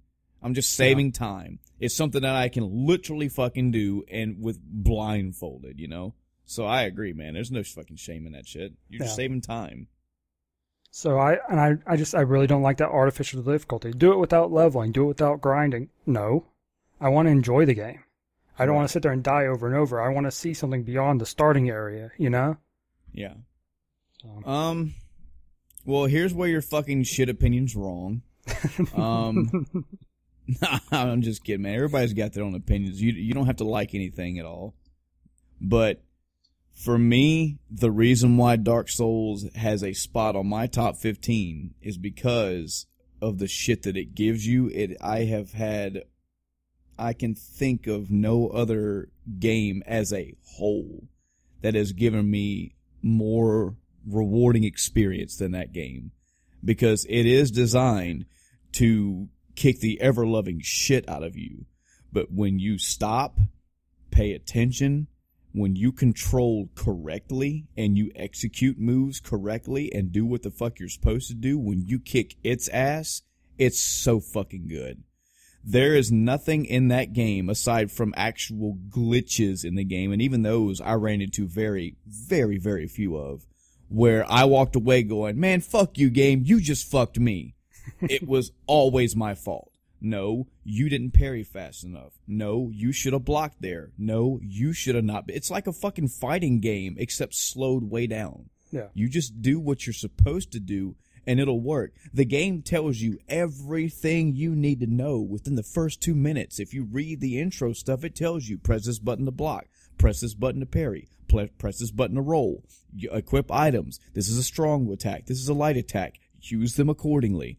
When you go through that game and handle things correctly, it is your fault when you fuck up and it is your strength and your triumph when you win.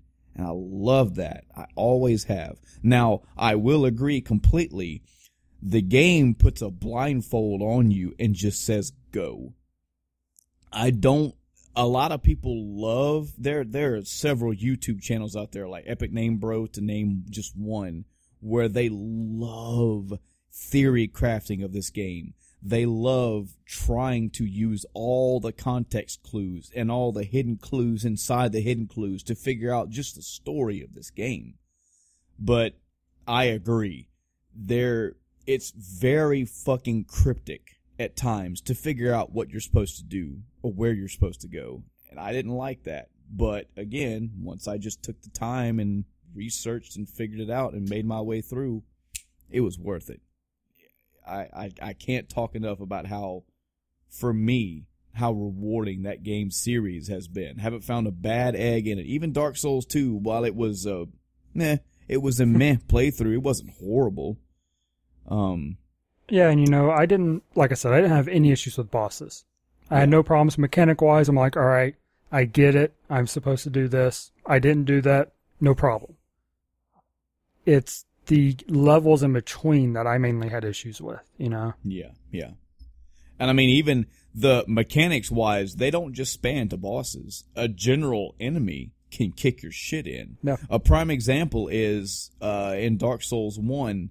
Uh, spoilers for anybody that wants to go through this and have never went through it. Uh, when you start Dark Souls 1, when you get out of the first area, you start in this little, you start in a brand new area basically. Mm-hmm. And you got two, you really got three choices when you think about it, but generally you got two that people see. They can go right or they can go left.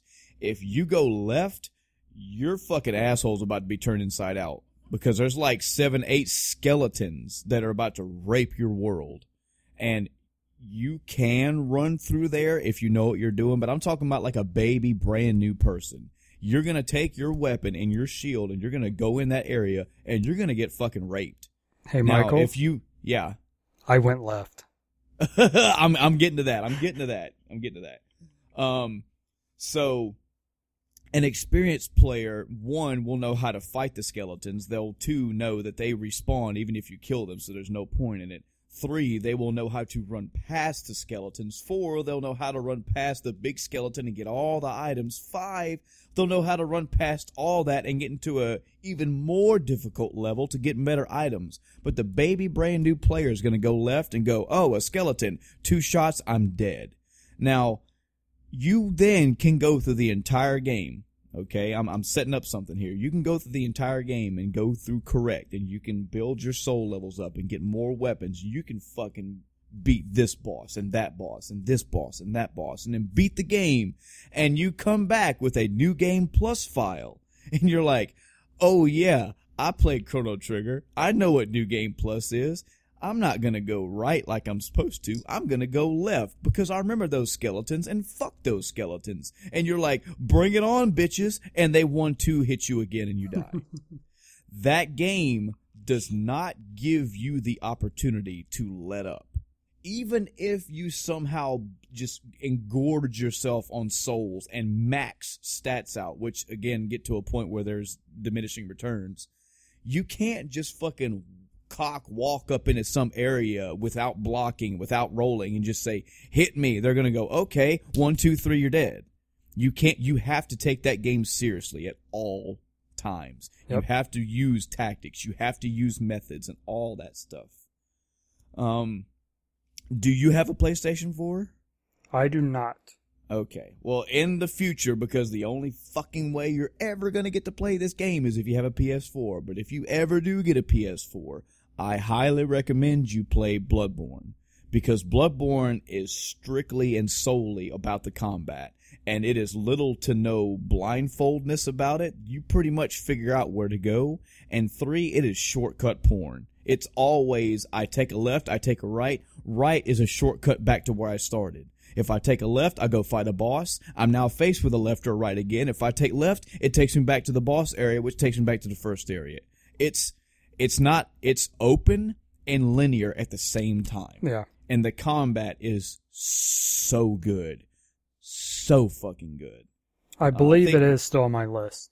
Yeah, I'm pretty sure you'd have a different, if not better, experience with Bloodborne. I can, I can understand. I can understand everybody's. You know, it was those were my initial misgivings when I, when I was hearing about Dark Souls. I was like, I get what this is. They're trying to they're trying to fucking make artificial difficulty and they're trying to make it hard and all that. And then I played the game and I promptly shut my mouth and fell in love with it. um, but everybody's different, you know. Everybody's got their own thing. So anyway, back on track. Back on track. You said you had the PS3 stuff. You got uh, you were playing Demon Souls, etc. Keep going with the history of Chris. Uh, let's see. So interspersed in there have been a couple other MMOs, and I don't remember exact years that they came out, so I, you know, I can't say this is the time when I started. But I think the uh, first big one after 11 that I played was actually Lord of the Rings Online. Oh, yeah. That was a really fun game. Um, oh. It was because I read the Lord of the Rings, or have I read them all? I think I've read well, all the Lord of the yeah, Rings. Yeah, there was books. The Hobbit, the Fellowship of the Ring, the Two Towers, and Return of the King. Yeah, I Trying to remember. I think I haven't finished them. Um, yeah. I do own them all. I have the box set. Mm-hmm. I know I. I'm pretty sure I finished The Hobbit. Uh, I'd have to go back and actually look and see if I have a bookmark in the books for the other ones. Um, yeah. But after seeing the movies, you know, reading what I did of it, it was pretty cool to just run around that world because nice. that is one of those really awesome worlds. Um, there's so much to it. There's so much lore. Um, you can go over, you know, there's the part with the trolls. You actually see them in the game, you know, turn to stone and stuff. Nice. So it was a real. I mean, I, I wouldn't say even beat. I didn't get the end game in it, but I just spent time running around, crafting, you know, killing stuff for crafting. I played a hunter, so I was an elven archer running around, just shooting things, binding them, and just exploring kind of. Um, I didn't really play it like an MMO. I played it like a open world RPG, you know, right. like I would a Fallout or any other modern, you know, open world game, a Skyrim. I just run around exploring, doing stuff. Mm-hmm. Um, I didn't play with other people. Um, not often, you know. I had a couple of friends I played with from time to time, but other than them, I just soloed everything uh, right. that I did. So I'd skip, you know, certain bosses and whatnot, and it had a really good uh, team up system where it's really easy when someone was in range. You know, you could join up with them. Had voice nice. chat built in um, to the game, so you didn't have to worry about some other program. You could opt in and out of voice chat, so you have to sit there listening to a you know twelve year old. Uh, Which so, is a plus, big yeah. plus. So I really enjoyed it. Um, that kind of died out though. I got back into, you know, I, I don't want to call them real games because that implies MMO isn't, but single but player. we know what you mean. Yeah, into other games, non MMOs, uh, and then later on, I played Rift.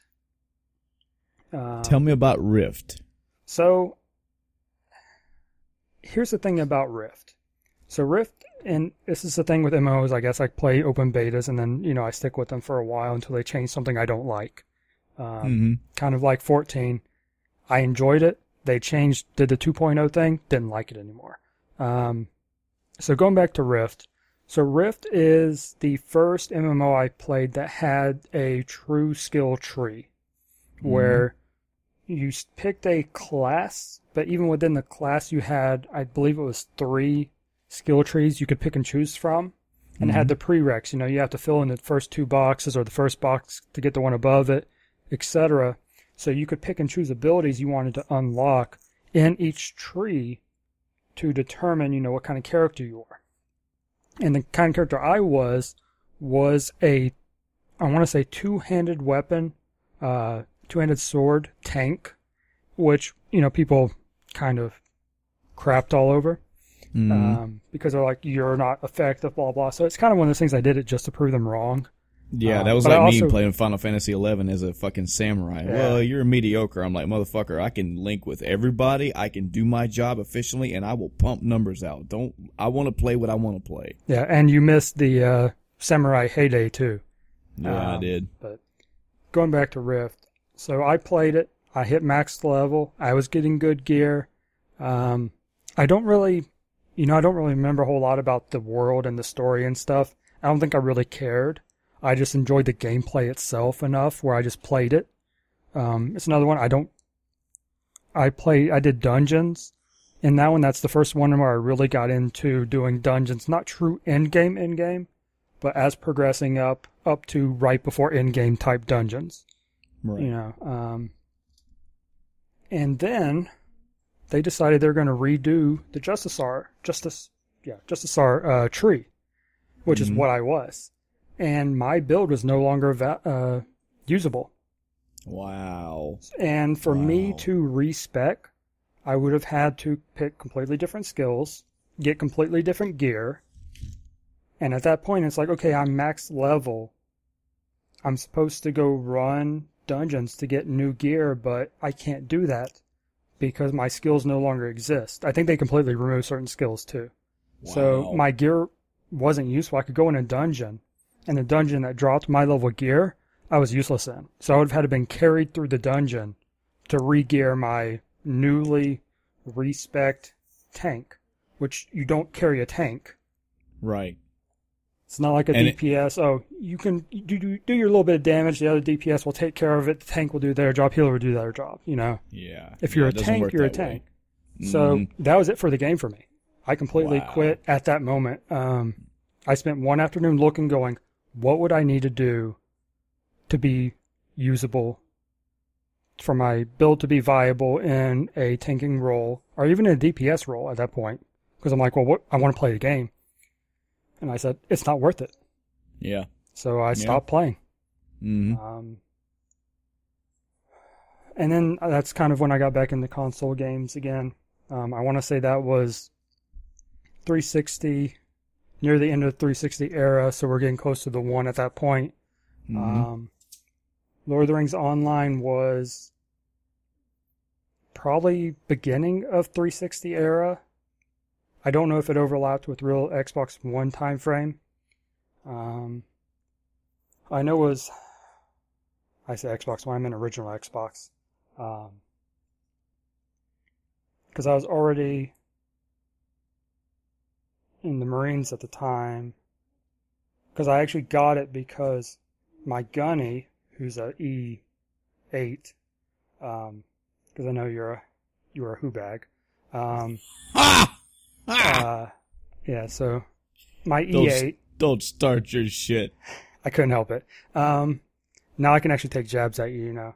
Uh, but yeah, so he actually brought it up to me because we were TAD somewhere for some inspection or something. We are helping another unit out with one of our subordinate units, and we went to a GameStop or you know something similar you know local shopping strip, and he was like, "Yeah, this is a fun game."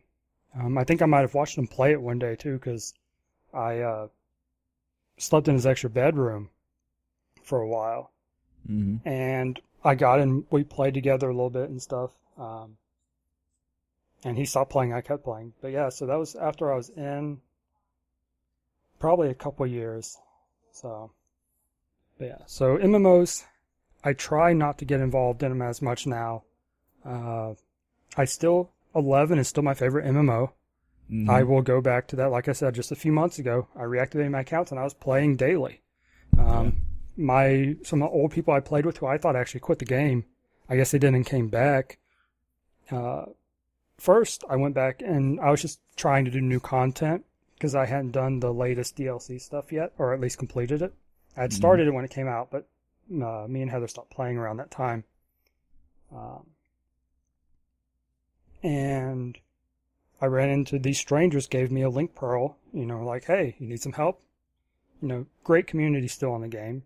Yeah. And then I'm running around one day and I get a tell, which are whispers or whatever in comparison to other games. I get a Mhm. tell going, hey, where's your link pearl? And there's this guy who I, you know, was the linkshell leader years ago, like probably four years at that point, that I hadn't seen in at least two, um, even on a friends list or anything. Mm-hmm. And he's like, where's your link pearl? I'm like, don't worry, I got it. So I pulled it back out and equipped it and started running stuff with them. Wow. So there are old players, you know, that are still going strong. Community still going strong. Um, surprisingly, it is one of my most viewed games on Twitch.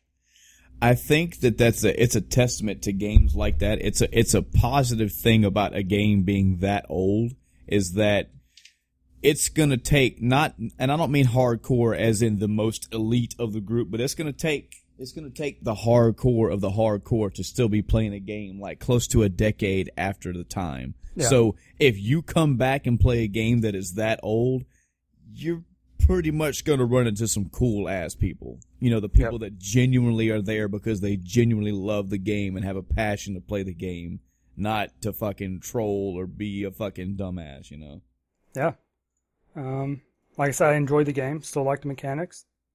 Um, I've actually been thinking about going back and playing it some more uh, because I get into this lull between games where there are games I could buy, but I own, excuse me, I own so many games that I don't want to buy more until I play the ones I have. Yeah. But I'm not in the mood to play any of the ones I have.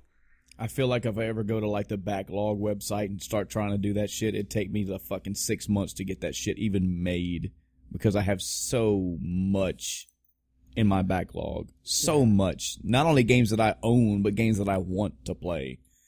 We're Yep. in that age. Like you said, it's 2017. There are not thousands, but hundreds of thousands of video games in existence. And I've played a percentage of them, you know?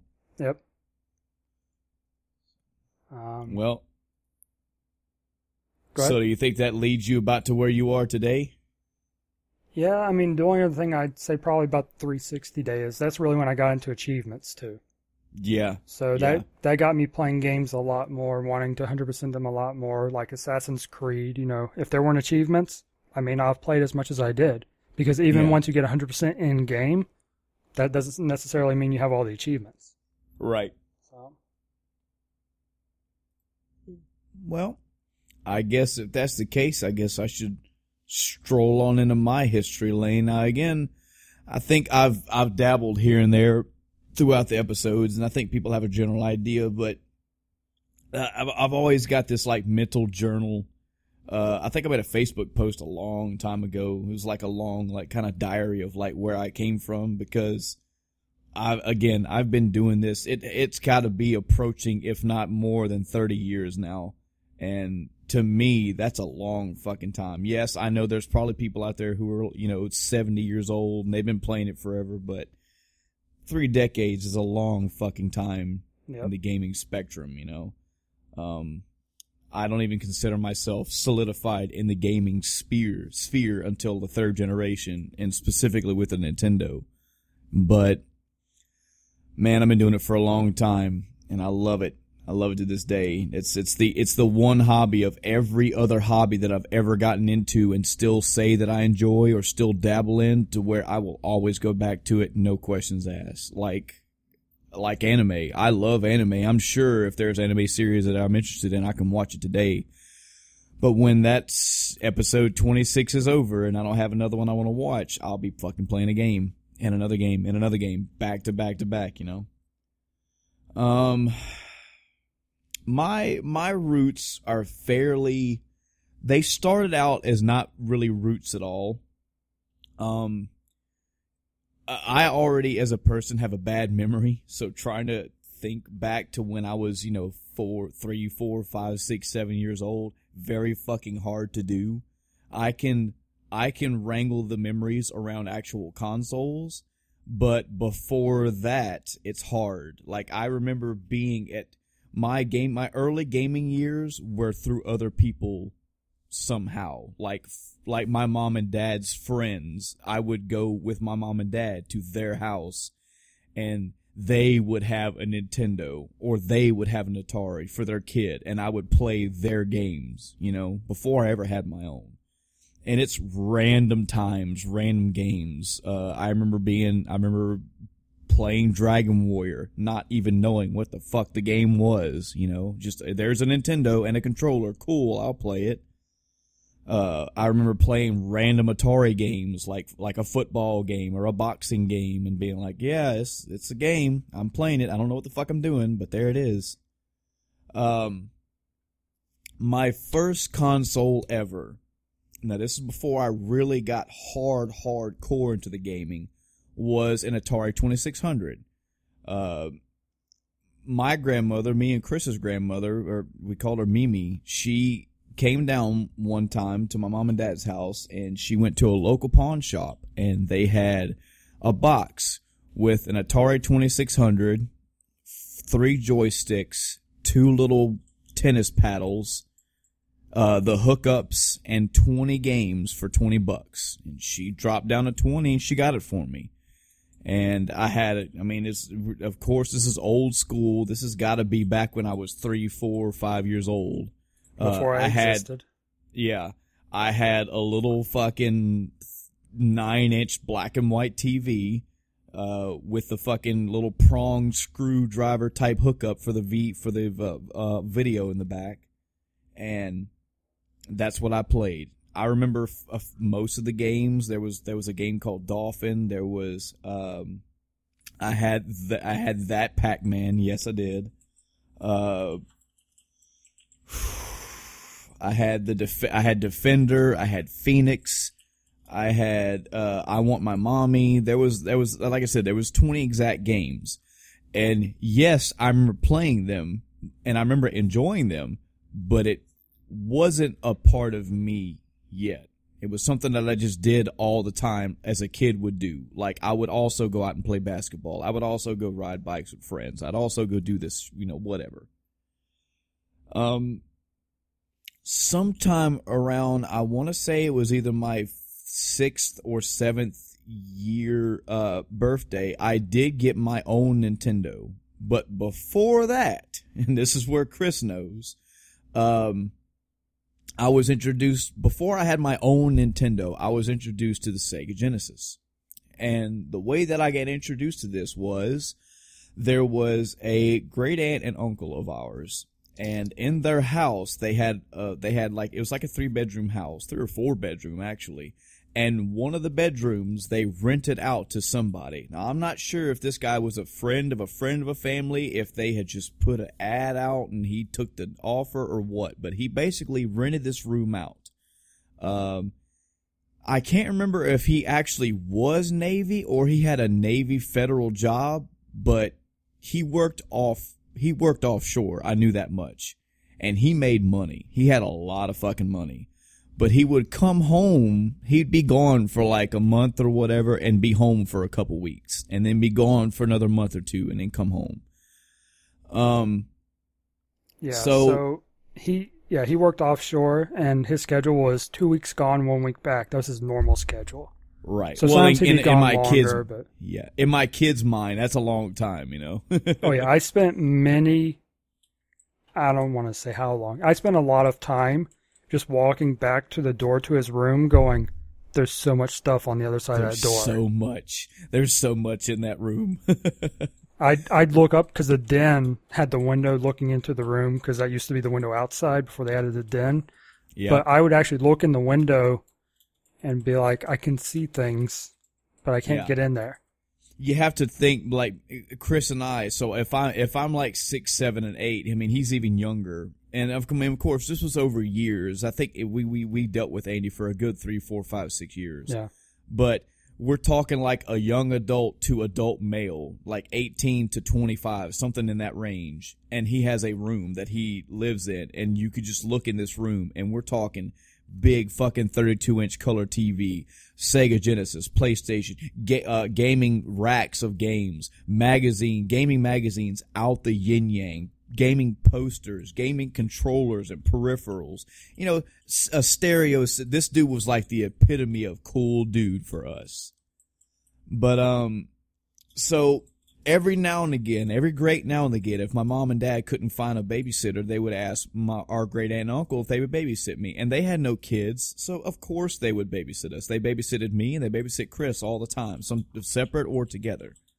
Uh, it was a big thing for me and Chris to meet up at their house because we we dude we thought we were we, we thought we were the bomb. We would we would collectively have five dollars and we go to a local store and buy like a gigantic fucking bag of candy. And man, we were in fucking hog heaven, bruh. But um, so one day, uh, my mom had told me about you know the guy that lived that lived there. It's like you know one day maybe he'll be home and he can y'all can play games or something. But he's got video game stuff, and I'm like, yeah, cool, cool, no problem. I still don't think at this point I had my own Nintendo, but um, so I went there one day and uh, they were like, yeah, well you get to meet Andy. Andy's here. I'm like, cool. And my introduction to him was thus: I got to my aunt and uncle's dog early, like six in the morning, and uh, they dropped me off. My mom dropped me off, and I was watching TV out in the living room, and this guy comes out. And he's like, "Hey, what are you doing?" I was like, "I'm just watching cartoons." He's like, "You like video games?" I was like, "Yeah, yeah, really." He goes, "Hold on, you just sit right there. I got you." He goes back in his room. He comes out and brings this fucking milk crate. And in this milk crate is a Sega Genesis, mind you. I've never, I don't even think I've even seen a Sega Genesis at this, at this point. It's got a Sega Genesis, two controllers, the hookups, and uh, I can't, I don't like forty fucking games. I don't know, and a stack of different magazines, not like five Game Pros, like two Nintendo Power, two Game Pro, two EGM, uh, a fucking PSM, like just, just gaming shit for me as a kid hooks up the Sega Genesis to the TV, puts in, I think it was Sonic 1, and was like, here's how you play, here's what you do, have fun. And he left because he had to go, he, of course, with him being home, he had shit he had to go do. So, there's me, this fucking young, fucking impressionable kid with all these Sega games. Never fucking played a Genesis before. I'm having a fucking blast.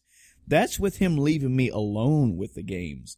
When he came back and it was like me and him or me, him and Chris, it's like, hey, come back to my room. Come back to my fucking inner sanctum where I have all this shit. Oh, and a PlayStation 1 with all these PlayStation games, you know? Uh, just good fucking time. Awesome fucking times. Um, I also remember before I had my own Nintendo. This is how late in the game it was for me to get my Nintendo. Uh, my mom used to an, an, a coworker of hers used to babysit me. I think she was in her you know early twenties. Um, her husband was military. They had a lot of money, etc. And he had a Super Nintendo, and he kind of did the same thing. I would go to her place and baby. She would babysit me, and her husband would be there, and he would hook up a Super Nintendo and put in like Street Fighter Two, and go, "Here you go." And I, I, I didn't even know. I didn't even know how to fucking reset the Super Nintendo. That's how like I didn't know how much I did not know about this gaming world. Um. So somewhere around again the details are fuzzy but somewhere around my seventh or eighth birthday uh my mom bought me a nintendo for my birthday Uh, it came with like seven games. She got it from a pawn shop, so she got everything on the cheap. I think it was for our, neighbor owned a pawn shop or something, so they worked out a deal. I don't know. Um, I barely remember all the games. Uh, God, that's so bad to say. I really do. But when I got my own Nintendo, that was the start of me being like, I'm fucking in. I'm in. I love this shit. This is what I want to do. Fuck riding bikes. Fuck playing baseball. I, I don't care about any of that shit. I love video games. And the game that really solidified it was Final Fantasy. I think I've told this story before, but I love telling this story. I'll try to, Yeah. I'll try to make this, I'll try to make it real quick. So that babysitter lady told me for one of my birthdays, she was going to take me to, uh, again, a pawn shop because you, that's where you get a lot of your cheap Nintendo games was pawn shops. Um, she was going to take me out for pizza and then she was going to take me to a pawn shop that had a bunch of used Nintendo games for sale. And she was going to let me pick one. I think it was like 10 bucks a pop and I was sifting. Now, me being the naive kid that I was, I'm sifting through all these games, and I did not know at the time how to collect myself. I didn't know how to gauge what games would be good. I couldn't pick up something and go, I've heard of that game. I want to play that. I've heard that's good. For me, it was, uh, this game is based off a movie. The movie was cool. I guess I'll play the game. Oh God, what a bad way to choose games that is. But I'm sifting through these games and I pick up Terminator 2. I liked Terminator 2 at the time. It was a fucking bomb ass movie. Well, this game's based on it. That's gotta be a shoe in. I'll put that to the side. That's a maybe. I'm flipping again. I would love to go back and look at all these games. God knows what games I sifted through that were probably fucking. I probably sifted through so many great games and didn't even know. You know. Um, I picked up Final Fantasy one the cover got my attention and the back of it was you know there i i had dabbled in d&d back in the day a little bit i, I liked adventure stuff i like rpg type stuff and uh the artwork and the the the the text for the game on the back of the box sounded interesting i said okay i'll pick it up and in my hands i had to decide between terminator 2 for the nintendo or final fantasy 1 for the nintendo there was a point in my life where this was a fucking decision there was a point in my life where I was actually sweating over picking between these two. Um, I picked Final Fantasy. I took it home, and again, mind you, this is one of those awesome birthdays. I had pizza. Uh, I had some like fucking Nickelodeon Gak and Nickelodeon Slime and some other toys, and I had Final Fantasy One. I took that game home and played it till I fucking passed out. That game was the lock in for me. Final Fantasy One was the game that said, this is my thing. This is exactly what I always want to do. I am a fever pitch person for gaming. Um, throughout high school, I never really had money. Uh, there was a local gas station that rented games, Nintendo games for like $2 a day. That was still a lot of fucking money for a kid back then. Um, and I played different games. I couldn't tell you all of them. Uh, I went to friends' houses and borrowed their games. Uh, I remember playing Blaster Master at a friend's house. I remember playing Bayou Billy. I predominantly remember playing Mega Man 4 because Mega Man 4 is my epitome game of all time for, for personal reasons and because the game's great. Um, when I went to school, I, I hit up every fucking friend, acquaintance. If you whispered that you had a Nintendo, I was all over you. I would borrow, I would literally borrow every game from everybody in high school. That's how I played games throughout most of my I mean uh, in grade school. That's how most of my grade school gaming life went. Um I think Nintendo was the only console that I owned and I think I, I think I may have bought or had given gifted to me like two or three more games over time, but of the hundreds of games that I played, they were predominantly from somebody else. Uh, later on in life, I got a awesome fucking job where I got to mow some guy's lawn for eight dollars an hour. I saved up money and bought a Super Nintendo. That was fucking awesome. It came with Legend of Zelda: Link to the Past. Um, I was a little better on money at that point, so I could buy like maybe four or five games a year. I, I but again, in high school, I just borrowed people's games. I borrowed things from everybody. That's how I gained most of my gaming library as a, as a young kid. Um, I had a I I had played the PlayStation through Andy. I, I specifically I'm I don't know if Chris remembers this, but he brought us in one day to play Battle Arena Toshinden, and he was like, "You want to see something funny?" We're like, "Yeah, cool." And he picked fucking Fo Fai, and he did the move where he bends over and fucking farts. And I swear, me and Chris were fucking dying laughing. You got to think, you show a fart joke to two kids, they're done. They're just fucking done. We were rolling on how fucking funny that was. Yeah. But uh, I remember play. I remember. I remember a Battle Arena Toshinden. I remember playing a couple games that he had, but very, very far and few in between. I had a friend back in the day that had a PlayStation, and uh, he made me a deal that he would let me borrow his PlayStation and four games that he had on one condition that I take his console home and get him past a game. He let me borrow Resident Evil, Doom, Twisted Metal 2, and Suikoden. That was the RPG he had, and he was stuck. And he wanted, he was like, if you can get me past this point, I'll let you borrow the PlayStation for two weeks. Just get me past this part. I found out later when I actually played through the game, he was only stuck like six minutes into the game. He was stuck very, very early. Not only did I get him stuck or unstuck, I beat the game. So, love that RPG. Uh, loved Resident Evil. Had a good fucking time with Twisted Metal 2. Love Twisted Metal 2. Still my favorite Twisted Metal to this day. Um, and of course had a good time with Doom. I mean, loved it. It was good. Uh, didn't get my own PlayStation until sometime later in life. I don't even know how that happened. uh, I remember going through this huge fucking turmoil, this huge fucking contract with a good friend of mine. He was on a podcast uh, with us before, uh, named Mike, uh, to get uh, Final Fantasy VI, which is my favorite PlayStation. I mean, my, my favorite PlayStation, my favorite Final Fantasy game of all time. Uh, again, I had played it through some friends in high school. Had a friend that had Killer Instinct at the same fucking time, and I could not pick. I wanted both of them so bad. Um, so I got my own PlayStation, and you know, I played. I I bought games, had games, borrowed games, same thing. Um,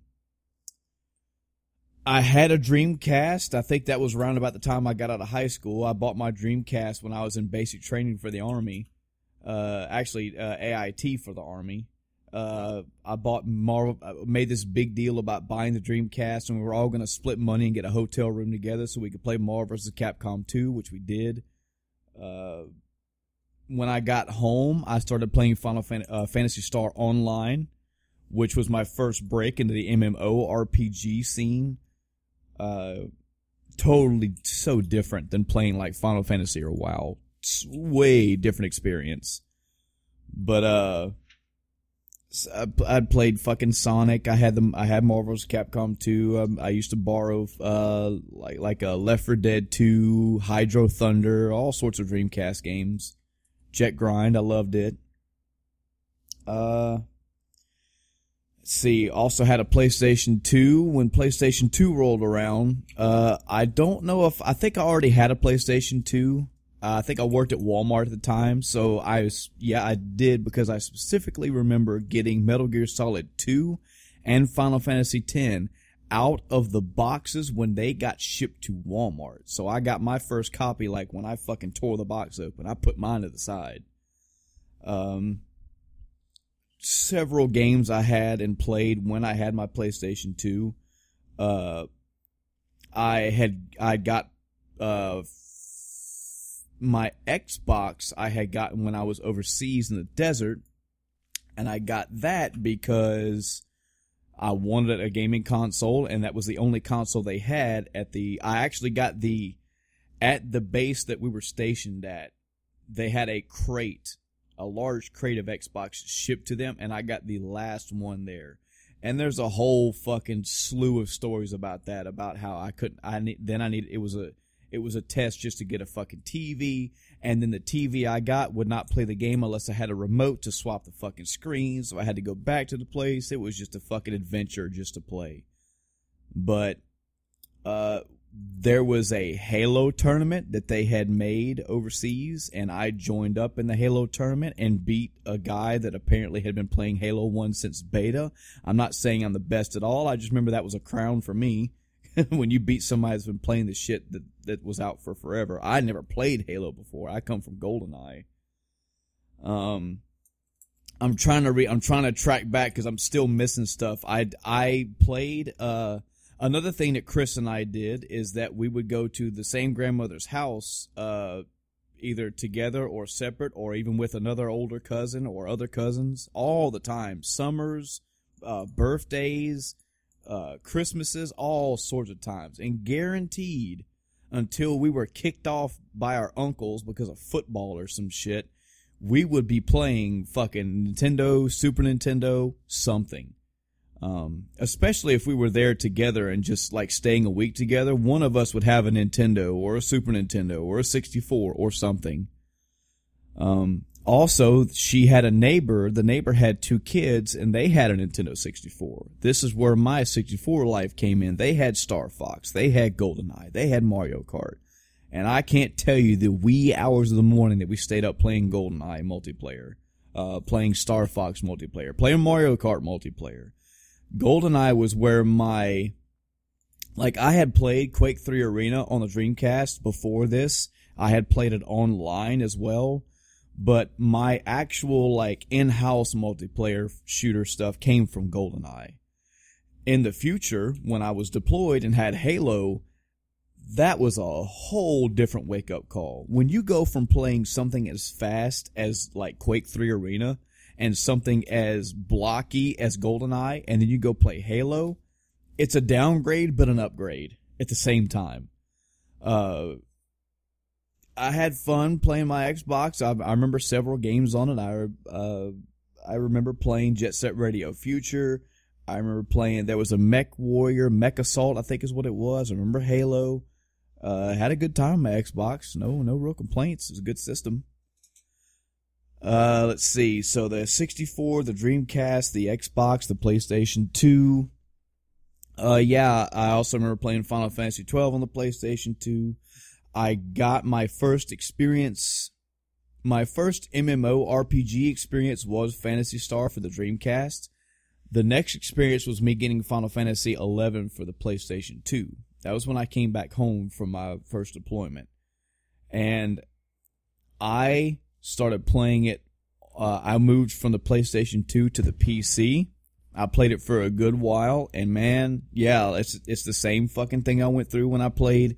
There was a couple differences between my between me quitting Final Fantasy 14 and me quitting 11. Playing 14 is I literally just got burned out. I got bored. I got tired of it. I just I've had my fill of it. Fort 11 was all was that, but it was also that and I know you said that it changed over time. Thank God it did, Yeah. but that game was very fucking class specific. Um, there were lots of classes to pick from. A lot of a lot of ways you could play. You could choose how to play it, but it got down to, and it wasn't even just in game content. It was like during the game content, regular story progression. If you wanted to move up, you had to party. Roughly around 11 or 12, level 11, 11, 12, you need to start partying if you want to get actual good XP. Yep. And people didn't want to party with certain classes. Like that's where LFG came from me, looking for group. Just you sitting in town with a fucking icon above your head, just look shouting, "Hey, can I get into a party? Hey, I'm this class, this level. I have this ability, this ability. I can I can skill link with you on this, this, this." And it was always me looking for a party. And half the time it was ignoring, and the other half was, bruh, why don't you play Ninja Thief? Why don't you play Nin Monk? Or why don't you play this, this? I'm like, because I don't want to. I want to play Samurai. I'm good at my job. Well, you know, they're to out DPS you. I'm like, yeah, but not by much. And I don't want to play that class. And it really fucking bugged me. It really, really pissed me off. If you wanted to be a DPS, you needed to be these two specific class and subclasses, or nobody would pick you. If you wanted to be a tank, you needed to be this specific class and subclass, and if not, you didn't get picked over. I get why. I get it. I didn't agree with it at all. I fucking hated it, and it pushed me away from that game so bad. Um, Yeah, I didn't have it as bad because I was a healer. I was a white mage. Oh yeah, Um, you were in high so- demand. But when I really experienced that was with merit parties. So merit parties, you were level 75, and they had another system called merits, which you got other boosts from. You know, you could up attributes and whatnot. So people would shout for merit parties, you know, hey, healer. I had someone not invite me because I didn't have the scholar sub job. And it was fairly new at the time. And it came with a, you know, MP regeneration ability. So everybody wanted them because then you didn't need a red mage to refresh, or it was more, you know, the red, red mage could do other things, blah, blah, blah. But I had, you know, been playing the game up to that point without it. It was no problem. I was healing just fine. And to this day, probably at least five years after that point, I still will not level Scholar. I have it unlocked. I think I've gotten up to like level 15 just because I was leveling all jobs, but I will not use it as a sub job. I refuse, just out of spite, because Yep, of that one fuck that. person. Yep, I agree, man. Uh, And I never experienced this in Final Fantasy XIV. Was never an issue. You you play whatever class and job you want to, and you're gonna get in. No, no, even in in-game content. Everybody fucking hated Dragoon. I was always Dragoon. I did just fine. I led a fucking raid group as a Dragoon, so never had that problem. But 11, I did. And, uh, I never even went back to 11. Like, I never gave 11 a second shot. Uh, actually, I stand corrected. Um, so I played 11 for probably around six or seven months. And I backed off of it first, partially because of those issues, but also because I'm like, man, I'm not playing anything else. Like all these fucking games are coming out, and there's so many games that I have and want to play, and I'm not playing. There's so much more I want to do. Let me take a break from 11, and I'll come back in like in a month or two and see what I can do. See if I still enjoy it. I dropped that game for two months, and in that two months, I had recorded 61 games that I played and beat. I was like, fuck yeah, this is it. This is what's about.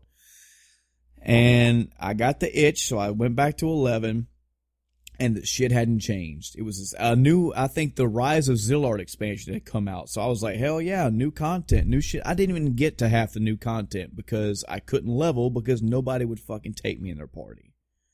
And I love the music. I love the setting. It was a good game, but I, I dropped it and I was like, I can't, I can't, I can't get myself sucked into these games because when I do, it's all I do. It becomes, it becomes a job almost. And, uh, so I never went back to 11. Still got nothing but good things to say about it, uh, especially when I heard the balancing issues got worked out and that those issues I had were a non-issue anymore. But, you know, Final Fantasy 11 is also a very old MMO, so Yeah. you know. But uh a little time after that I had met some friends via work and had gotten to the LAN party style setting. We met up and started playing Halo uh via at somebody's house with, you know, an Xbox or two hooked up together. Uh, we then moved up to playing uh, Halo 2 and then Halo 3. Um, matter of fact, I think, Chris, you were around for uh, 1 and 2, if not 3, when Yeah, we I used think- to group together. So I think two was out when I played with you guys, but we still played one. Yeah. Um, would go back Yeah. and play the classic map with rocket launchers and stuff, you know. Yeah. And I was driving from over an hour away Yeah. just to go to that. yeah. Fun fucking. Hey, and I was in college and I'd fucking stay at one of their houses and just fucking wake up and go back to school the next day. Uh, good times. Good times. Yep. Um, uh, they shifted from uh, Halo to the Call of Duty world. Somebody had got twigged about playing World at War. I personally am not a World War II fan. I don't. Not, the setting doesn't appeal to me. Neither do the games. But when you got five of your other friends saying, "Hey, we're all gonna go play World at War," I was like, "Well, fuck it. I guess I'll play too." So we started playing World at War, and then we went to Modern Warfare. I think we only played Warfare One for a bit. We immediately jumped into Warfare Two. Uh, played that for a good while, and then Black Ops came out. We were playing Black Ops and Black Ops Two, etc. Uh, think we also played three for a hair, but I'm not sure because around that time, another friend introduced me to Battlefield Bad Company 2. And that was it for Call of Duty for me. I went fucking head, I went straight down with Bad Company 2. And soon after Battlefield 3 was coming out and I tried my fucking best to talk all these guys and I'm like, guys, there's fucking tank warfare. There's aerial combat now. There's classes you can pick. You can do different things. Like it's so much more than just run, hide, shoot, die, repeat. And they tried it for a little while. Wasn't their slice of cake. Was definitely mine. And I stayed with it. So, and plus in life, just in general, our lives just were separated. Even with online play, we just all have different schedules. You know how that shit works. It was just hard for us to all play together. Um,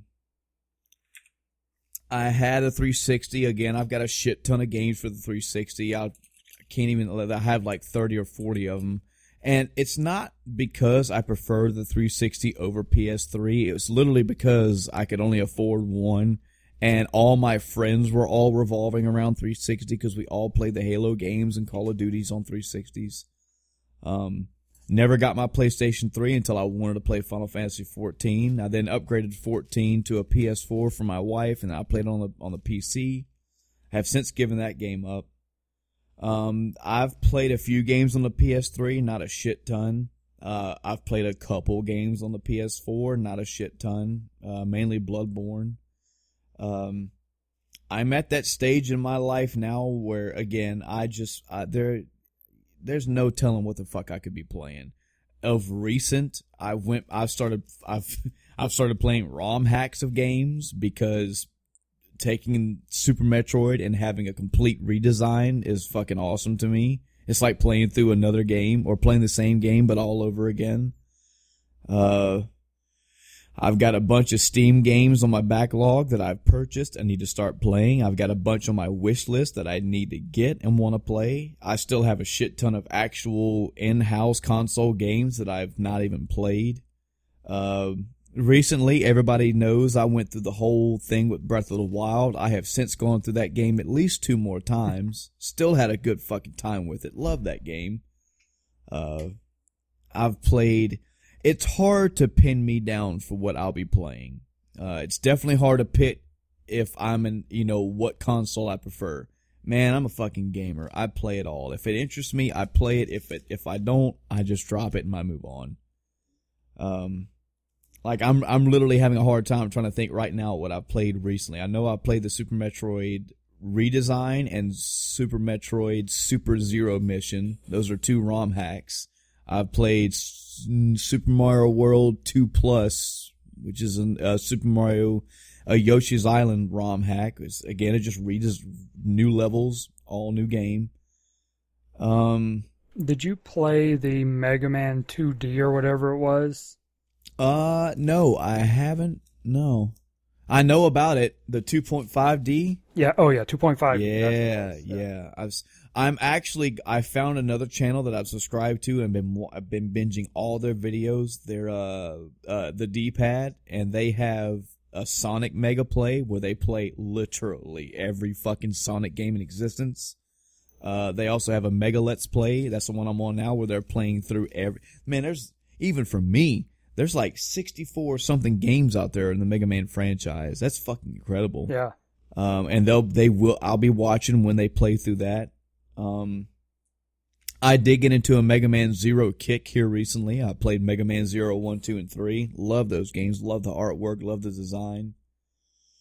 Um, I played Super Mario 3D World since now I have a Wii and a, and a bunch of games for it. That's, I had a good time with it. Enjoyed it. Um, haven't met a Mario game I don't like. Except for maybe Mario in Time for the Super Nintendo, I guess. I was gonna um, ask, did you play, uh, I'm trying to think. I hear some people don't like Paper Mario and Mario Sunshine, I believe it is. I liked both of them. Okay. I haven't I, played either, I've, so. I've played Sunshine for the game. That's the GameCube one. I've played it probably three or four times in my life. If I've probably gotten all stars all the times. I like it the the in-house standard Mario games, love all of them. Haven't had a bad one. Um, but yeah, that's that. That's. I wish I could tell you more. I I jump from game. I jump from console to console to PC to console. I jump from game to game all the time. Um, yeah, that's something I I try not to do, but I just can't seem to.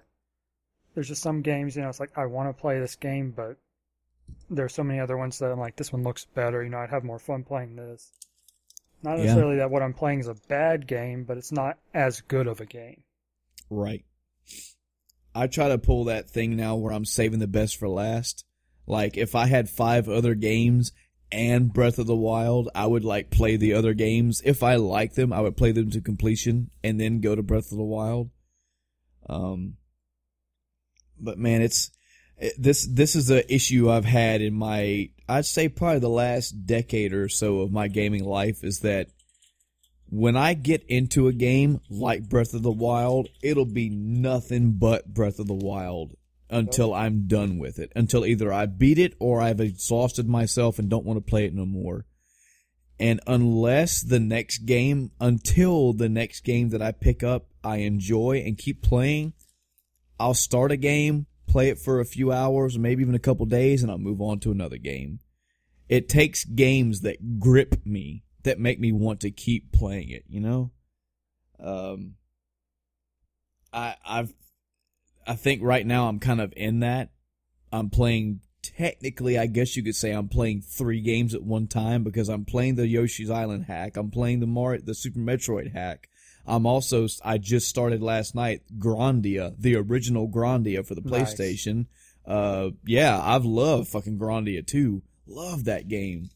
Uh, wasn't a big fan of Grandia 3. I've got it. I played probably 10 hours of it. I just could not get into it didn't dig the story, didn't care about it. But I love Grandia 2. Uh, played that back on the Dreamcast. Yeah. And from what I'm seeing, Grandia 1 is fucking great. I'm loving what I'm already seeing. So, uh, if it continues to impress me, I'll probably play it through. Um, uh, as far as like new games, it's really odd. I'm not, I don't have to play the newest thing but when the newest thing intrigues me, I'll want to play it. Uh, an example is uh, of of this recording. Uh, South Park: The Fractured But Whole came out a week or so ago. Um, did you play uh, the first South Park game by chance? The Stick of Truth. All right. So no, I didn't. And oh God! When no, you start out with "All right," and I don't have any intention to. Here's okay. why. Why? First is that I wasn't sure what I think about, so I watched part of it played. I mm-hmm. will say this. For, I won't even say four. it has good mechanics. I'd go as far as to say it has great mechanics. Yeah. If these mechanics were in a non South Park game, I would probably play the hell out of it. Okay. Now, the reason I don't have any interest in playing it is because of the South Park theme. And I was talking with a coworker about this just like three days ago. Mm-hmm. Uh, I think it was actually on Monday, yeah, three days ago. That I just, that humor doesn't do it for me anymore. Right. I can't I... handle that immature humor. You know, there's explicit scenes, you know, that don't amuse me at all. It's just yeah. like, really, you had to do that? You had to go there with that? Yeah. Um, yeah. I know what you mean. Uh, spoiler, spoiler warning for the Stick of Truth. Um, there is a scene later on where I, have, where even I, in the middle of this game, probably two thirds of the way through the game, around about went, all right, this is the kind of shit that I'm talking about. This is the over the top shit that's like, all right, guys, come on. Where you fight zombie, Nazi zombie fetuses okay, so I get the idea that we're that Matt and Trey are still kind of in that random mind frame where if they can just put these random things together, it'll get a chuckle. Mm-hmm. But so I get the idea of putting Nazis and zombies and fetuses together to make it random and lull funny, but not funny to me. the battle itself, it was just like any other boss battle. I had a good time with it. The the the the humor around it, I got it was funny, but when I see, I, I agree with you 100%. When I see things that are stretching just to stretch, when I see things are being extra just to be extra, I'm like, all right, I get it. But I don't know, man. A lot. I laughed out loud at a lot of stuff in that game. Had a good time with it. Um, I want to play the Fractured But Whole because I like the first one and hope it'll be good.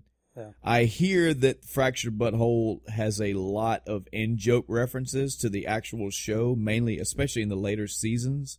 So I may not get that humor, but I also hear that it doesn't ret- it doesn't retract from the game itself. So it's something on my list. It's one of those games on my list. But before I even play that, I have other apparently must play games like Persona 5 Oh and yeah. NieR: Automata. Apparently these are two that I need to play. Um have you what is your are you familiar with or play the Persona or SMT series? So I own Persona 2. Okay. I never beat it. Again, I was a kid, no idea what I was doing, but I really enjoyed the game, running around killing stuff. I don't remember you could do some sort of summon type thing. I don't even remember anymore. But I Mhm. enjoyed it. I actually want to go back and play it. And I actually, when I saw that Persona 5 was coming back out, I went, I want to play the entire series. Yeah. I was like, I played two. I want to play the first one, and I want to work my way up. So that's eventually what I plan to do. Um, because based on everything I've seen and heard about the game, I would enjoy it. You know, I Yeah. enjoyed two, so it's on my list to play for sure. Yeah. From what I hear, there's actually a little spreadsheet kind of thing. I could, if I could find it in my pictures, I'll send it to you. But it's because there are multiple games in this franchise. There's the Persona series. There's also the Shin Megami Tensei, Mhm. and it's all linked, either loosely or straight up linked. And it gives a good idea of what game to start with or what games to play. Um, and I'm the same way as you, man. I actually had Persona 1. I think I borrowed Persona 1 from a friend back in high school. Had to been like 15, 16 at the time. So well over two decades ago. And I probably played five hours of that game and don't fucking remember a damn thing about it. uh, it the the overworld movement was weird. It was like moving a piece around. The battles were kind of 3.5D ish or 2.5D ish, and uh, you could summon the yeah. I remember the summon thing. You persona, and you summon this thing, and it, it helps you in battle or whatever. Yeah. Could not get into it, Did- and I, and I've been told that that's not what the series is like. So, um, I mean, people back, I mean, I'm talking a decade ago, people would not shut up about the SMT series. They're like, how do you, how have you played Final Fantasy games but have never played these games? Like, they are just as good, if not better. I didn't Uh, know I they just- existed until recently. Yeah, I didn't know that those games were like that until that, you know, like there was like a PlayStation 2 SMT game and everybody and their mama was raving about that game. And I was like, I've never heard of this. I've heard of Final Fantasy. I've heard of Dragon Warrior, but, or Dragon Quest even. I've never heard of this. And they're like, yeah, it's like up there. It's right up there with Final Fantasy. Mhm. And just as of recent, with Persona 5 coming out uh, again, apparently it's the fucking, it's the top, it's the best of the best. So I'll, I'll try it. I'll get around to it. It's on my list. That's, that's like my fucking catchphrase as an older gamer. It's on my list. Yeah, I was just sitting here looking at my Steam library. It's so ridiculous. Yeah, I uh, I'm glad I found St- or was twigged to Steam when I did because there are so many older games you can find on Steam. Mhm. Uh, there's Steam, there's good old games, there's GOG, you know. Yeah. Um, and you can just add it to your list, and sh- man, those fucking Steam sales are crazy. I love them. I love them. That's how I have most of my games. Even games I don't Yeah. ever play plan on playing because they're part of a set. So And even if you don't ever play it, you got it for fifty cents. You know, if that, you know, I got I bought the set for one game. I got three others. Jesus. Paying five bucks for the one game I want. The others are basically there for free. You know. Yeah. So. I guess I, I guess I could add PC gaming into my life as well. Um, I didn't really have my own personal computer until I think either I had graduated high school or was right around graduating. But I do remember playing uh, StarCraft, and I played that. oh yeah.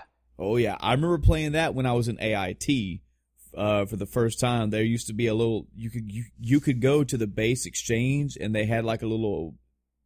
I'm I'm talking like back in 2000 they had an internet cafe. Um, you could bring your computer if you had a PC game. They would you had a you had to pay like so much per hour, but they didn't care what you did. If you had a PC game, you could you know put the disc in and play your game. So one of my battle buddies had StarCraft. He had his mom ship him his copy of StarCraft. And he's like, "Yeah, I love StarCraft. Come play this game." So me and my other friend, we be playing Game Boy games, and he was like, "Oh, wait till you play this game. I'm gonna get this game shipped to me. It's great." and uh, yeah, I remember wasting a lot of time, a lot of off time, and a lot of money at the base exchange playing StarCraft. Uh, of course, bought it for myself when I got home, and that was my first real PC gaming experience was playing StarCraft. I had played. This is how bad it was. I had played and had a good fucking time with Command and Conquer 2 Red Alert, hmm but I played that on the PlayStation, not on the PC. The first time I played that was on the piece on the on the PlayStation. I think I did as well. I think I actually owned one of them. I don't know if it was Yeah. that one, but yeah. Yep. The man, So- me and you, we sit there and play StarCraft till the Oh, wee yeah. hours of the Oh, morning. God, on Battle.net. Yep. Yeah. Yep. Uh, had a good fucking time playing StarCraft. Uh, I had tried Warcraft at some point. Uh, I couldn't get into it, not until Warcraft 3. Uh, have never played World of Warcraft. I'll go ahead and get that out of there. And I, I have fond things to say about it, but again, it, it, it falls in the same line as an um, MMORPG. I just can't takes up too much, too much of my time. Uh, I did play Diablo 2. I had a copy of that and I dropped that game when I had a level 89 I I don't know, it's some stupid fucking high level druid and went to take it online and they said no. If you want to play Diablo 2 online, you have to create a different character. And I was like, fuck that. So um I did it's there were random PC games throughout my life that I had played. Uh, I remember playing Age of Empires, had it, played it for a little while. Um, it was never that I hated PCs. It was never, ever that I was a console only guy. I never looked up or looked down to PC gaming. I just had so many consoles and so many console games in my life that they took over. Um, but today, I mean, mostly in my Steam library, I've got 50, 60 something different PC games. Um, I treat games like music for myself personally. If I listen to it, I'll try to get more and I will just collectively like and re-listen to and enjoy all the songs that I like. Uh, same thing with games. If I'm interested, I'll try it out, even if it's not in my wheelhouse. But if I don't like it, I usually just you know fuck off and I move on. Yeah, if I look back to PC gaming, um, also, you know, StarCraft was one of the big ones for me. Mainly, that was your influence there, like most things in my early gaming life. um, but looking at it, I think really until I got into MMOs, most of the games I played were strategy games. yeah, StarCraft, Warcraft 3, which I didn't play much of, but I did have. Yeah. Uh, I think I did play Command and Conquer on PC as well. Mhm. Uh, Age of Empires, when I was in, I want to say this is either middle school or high school, whenever Age of Empires 2 was out. Um, I don't want to say new, but it had been out a little bit. Uh, one of my other best friends growing up, his parents participated in LANs. So Oh, I would go with him over to their friends, you know, his parents' friend's house. They'd have like eight to ten computers set up playing Age of Empires 2, you know, wow. f- four or four against each other. You know, me and him would play. So we'd play this with the adults. Um, you know, we'd have certain rules, you know, house rules for the games we'd play. hmm We never finished a game Well, because, yeah, of course, you know, you have that many people, but that was fun. that's that's a hell of an experience, you know. Yeah. Yeah. you know, it was growing up for me, and I know that uh, your parents are pretty much the same way. They didn't have any interest in really gaming stuff. Yeah, Uh, they didn't have much interest. I had to beg for everything I got, and and like I said, when I realized that I wasn't going to get much, if not anything, through them, I just went through family. I went through friends. You know, hey, what games you got? Let me borrow it. I'll I play anything and everything. I just got to have it. Yeah, I quickly realized that I was kind of spoiled when it came to games as a kid. Because one of my memories of in the PlayStation era was that one Christmas I got 13 PlayStation games. Holy shit! 13. Um, wow. Now, as you know, an adult, I can look back and go, yeah, most of them were probably a dollar at the pawn shop. yeah. Um, so it wasn't that big of a deal for most of them. But just, you know, going to school being like, yeah, I got these 13 games. And people are like, what? I got these like one, maybe two games that I wanted. Yeah. Um, and they wouldn't all be games I wanted. Uh, they'd just be games they picked up because, like I said, they're a dollar, you know, less. I have Game Boy games. You know, I didn't even talk about Game Boy games, but I played a lot of Game Oh Boy. yeah, me neither. I didn't even. I totally glossed over handhelds, but I had a Game Boy, Game Boy Color, Game Boy Advance. Yeah, I mean, I played Game Boy and Game Boy Color. After that, it didn't really. I was more into console stuff at the time, but yeah. I played the Game Boy. You know, we. I have a memory of going to Disney World in Florida, and the whole trip, I was in the back of our van, you know, behind the back seats in the little cargo area, with you know probably some a coloring book and a Game Boy, and that's Yep. what I did for that entire eight ten hour drive. Yep. Most of my that see that and it's still the same for me today why con why why handheld gaming is not a big thing for me is because I I played it for what it was intended to be played well not intended but what it was designed for I guess. It was was on the go play. So I played Game Boy games. I had a Game Boy with five or ten different games. I had a Game Boy Advance when I was in AIT and played lots of games but it was usually either away from home or on the road. Yep. uh, like I remember playing, I remember playing Link's Link's Awakening for the Game Boy, getting stuck in that game when I was visiting family in Missouri and using my grandmother's typewriter to write to type a letter up to Nintendo, asking for help on what to do. Um, but yeah, I if I'm not if I'm here at the house playing a game, it's really really hard for me to pull out a portable game to play it. You know, because I have all this stuff to play, and I'm rarely taking trips. If I'm taking trips, I'm usually the one driving. So Yeah, exactly. you know, I do have a 2DS. Um, I opted to get 2DS over 3DS. Mhm. Um, I do want to get a 3DS, but I'm going to get the XL. Uh, but anyway, so really the main games I've played for it and actually beat are the Pokemon games. Mhm. Um, since, you know, we start playing those again in this household. Uh, so, you know, I wasn't going to just not play when the kids were playing. right? So I played that. Uh, Bravely Default. Uh, yeah, I've heard good things about Bravely Default. It was fun. It was a kind of throwback to the Final Fantasy type days. It felt similar to a Final Fantasy game. yeah, Um, the story was not bad, but it wasn't you know out of this world. Um, it wasn't. It was pretty good. I mean, there's a sequel to it. I think it's like Bravely the Third or something like that. Stupid name. Um, yeah. but I plan on playing it.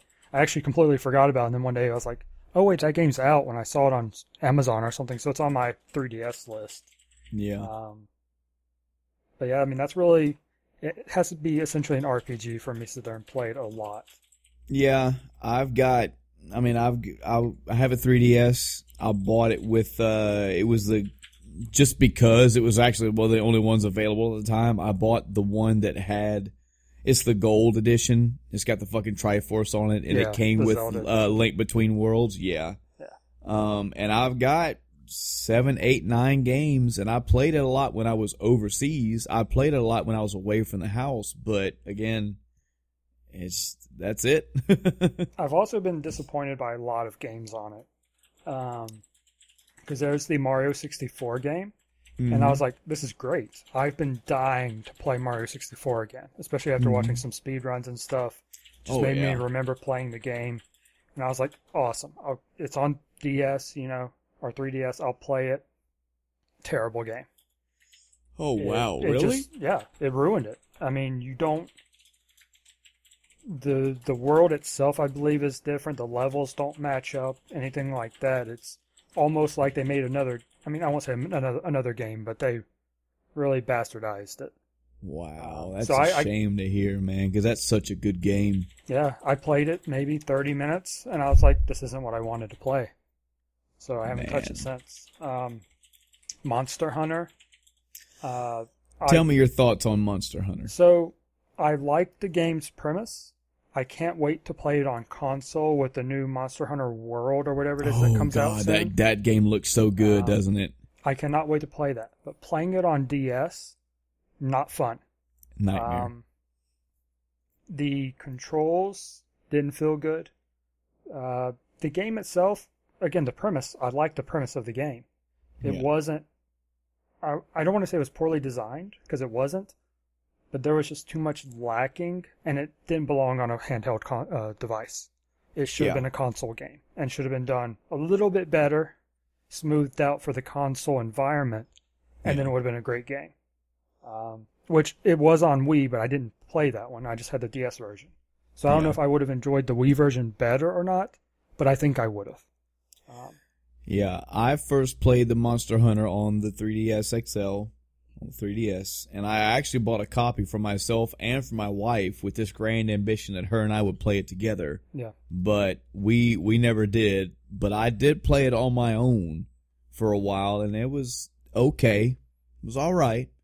And then I later played it on the Wii, and that as a gaming experience, that was much better. I Okay. enjoyed that version much better. However,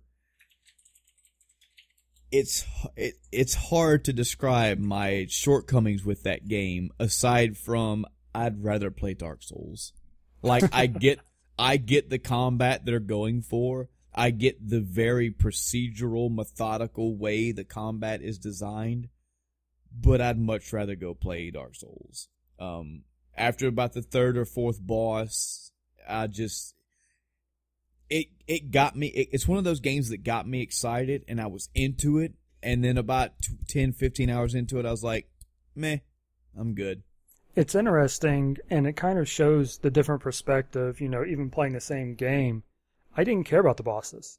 Yeah. I cared about the crafting system because And me see, being an didn't really- MMO yeah. player, you know, I like crafting. In Final Fantasy XI, I had 99 cooking before I had a 75 white mage. You know, I enjoy crafting and stuff in games, so it just didn't do it for me from a crafting perspective. I didn't care about the bosses. I didn't Yeah. care about the enemies. Yeah. Uh, I I could take giving I could give or take crafting.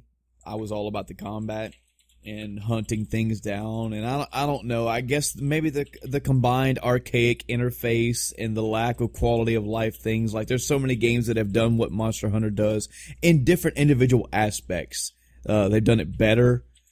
Um, I ha- I love the trailer for Monster Hunter World. It looks like it's giving a much, much overdue facelift, both in graphics and quality of life.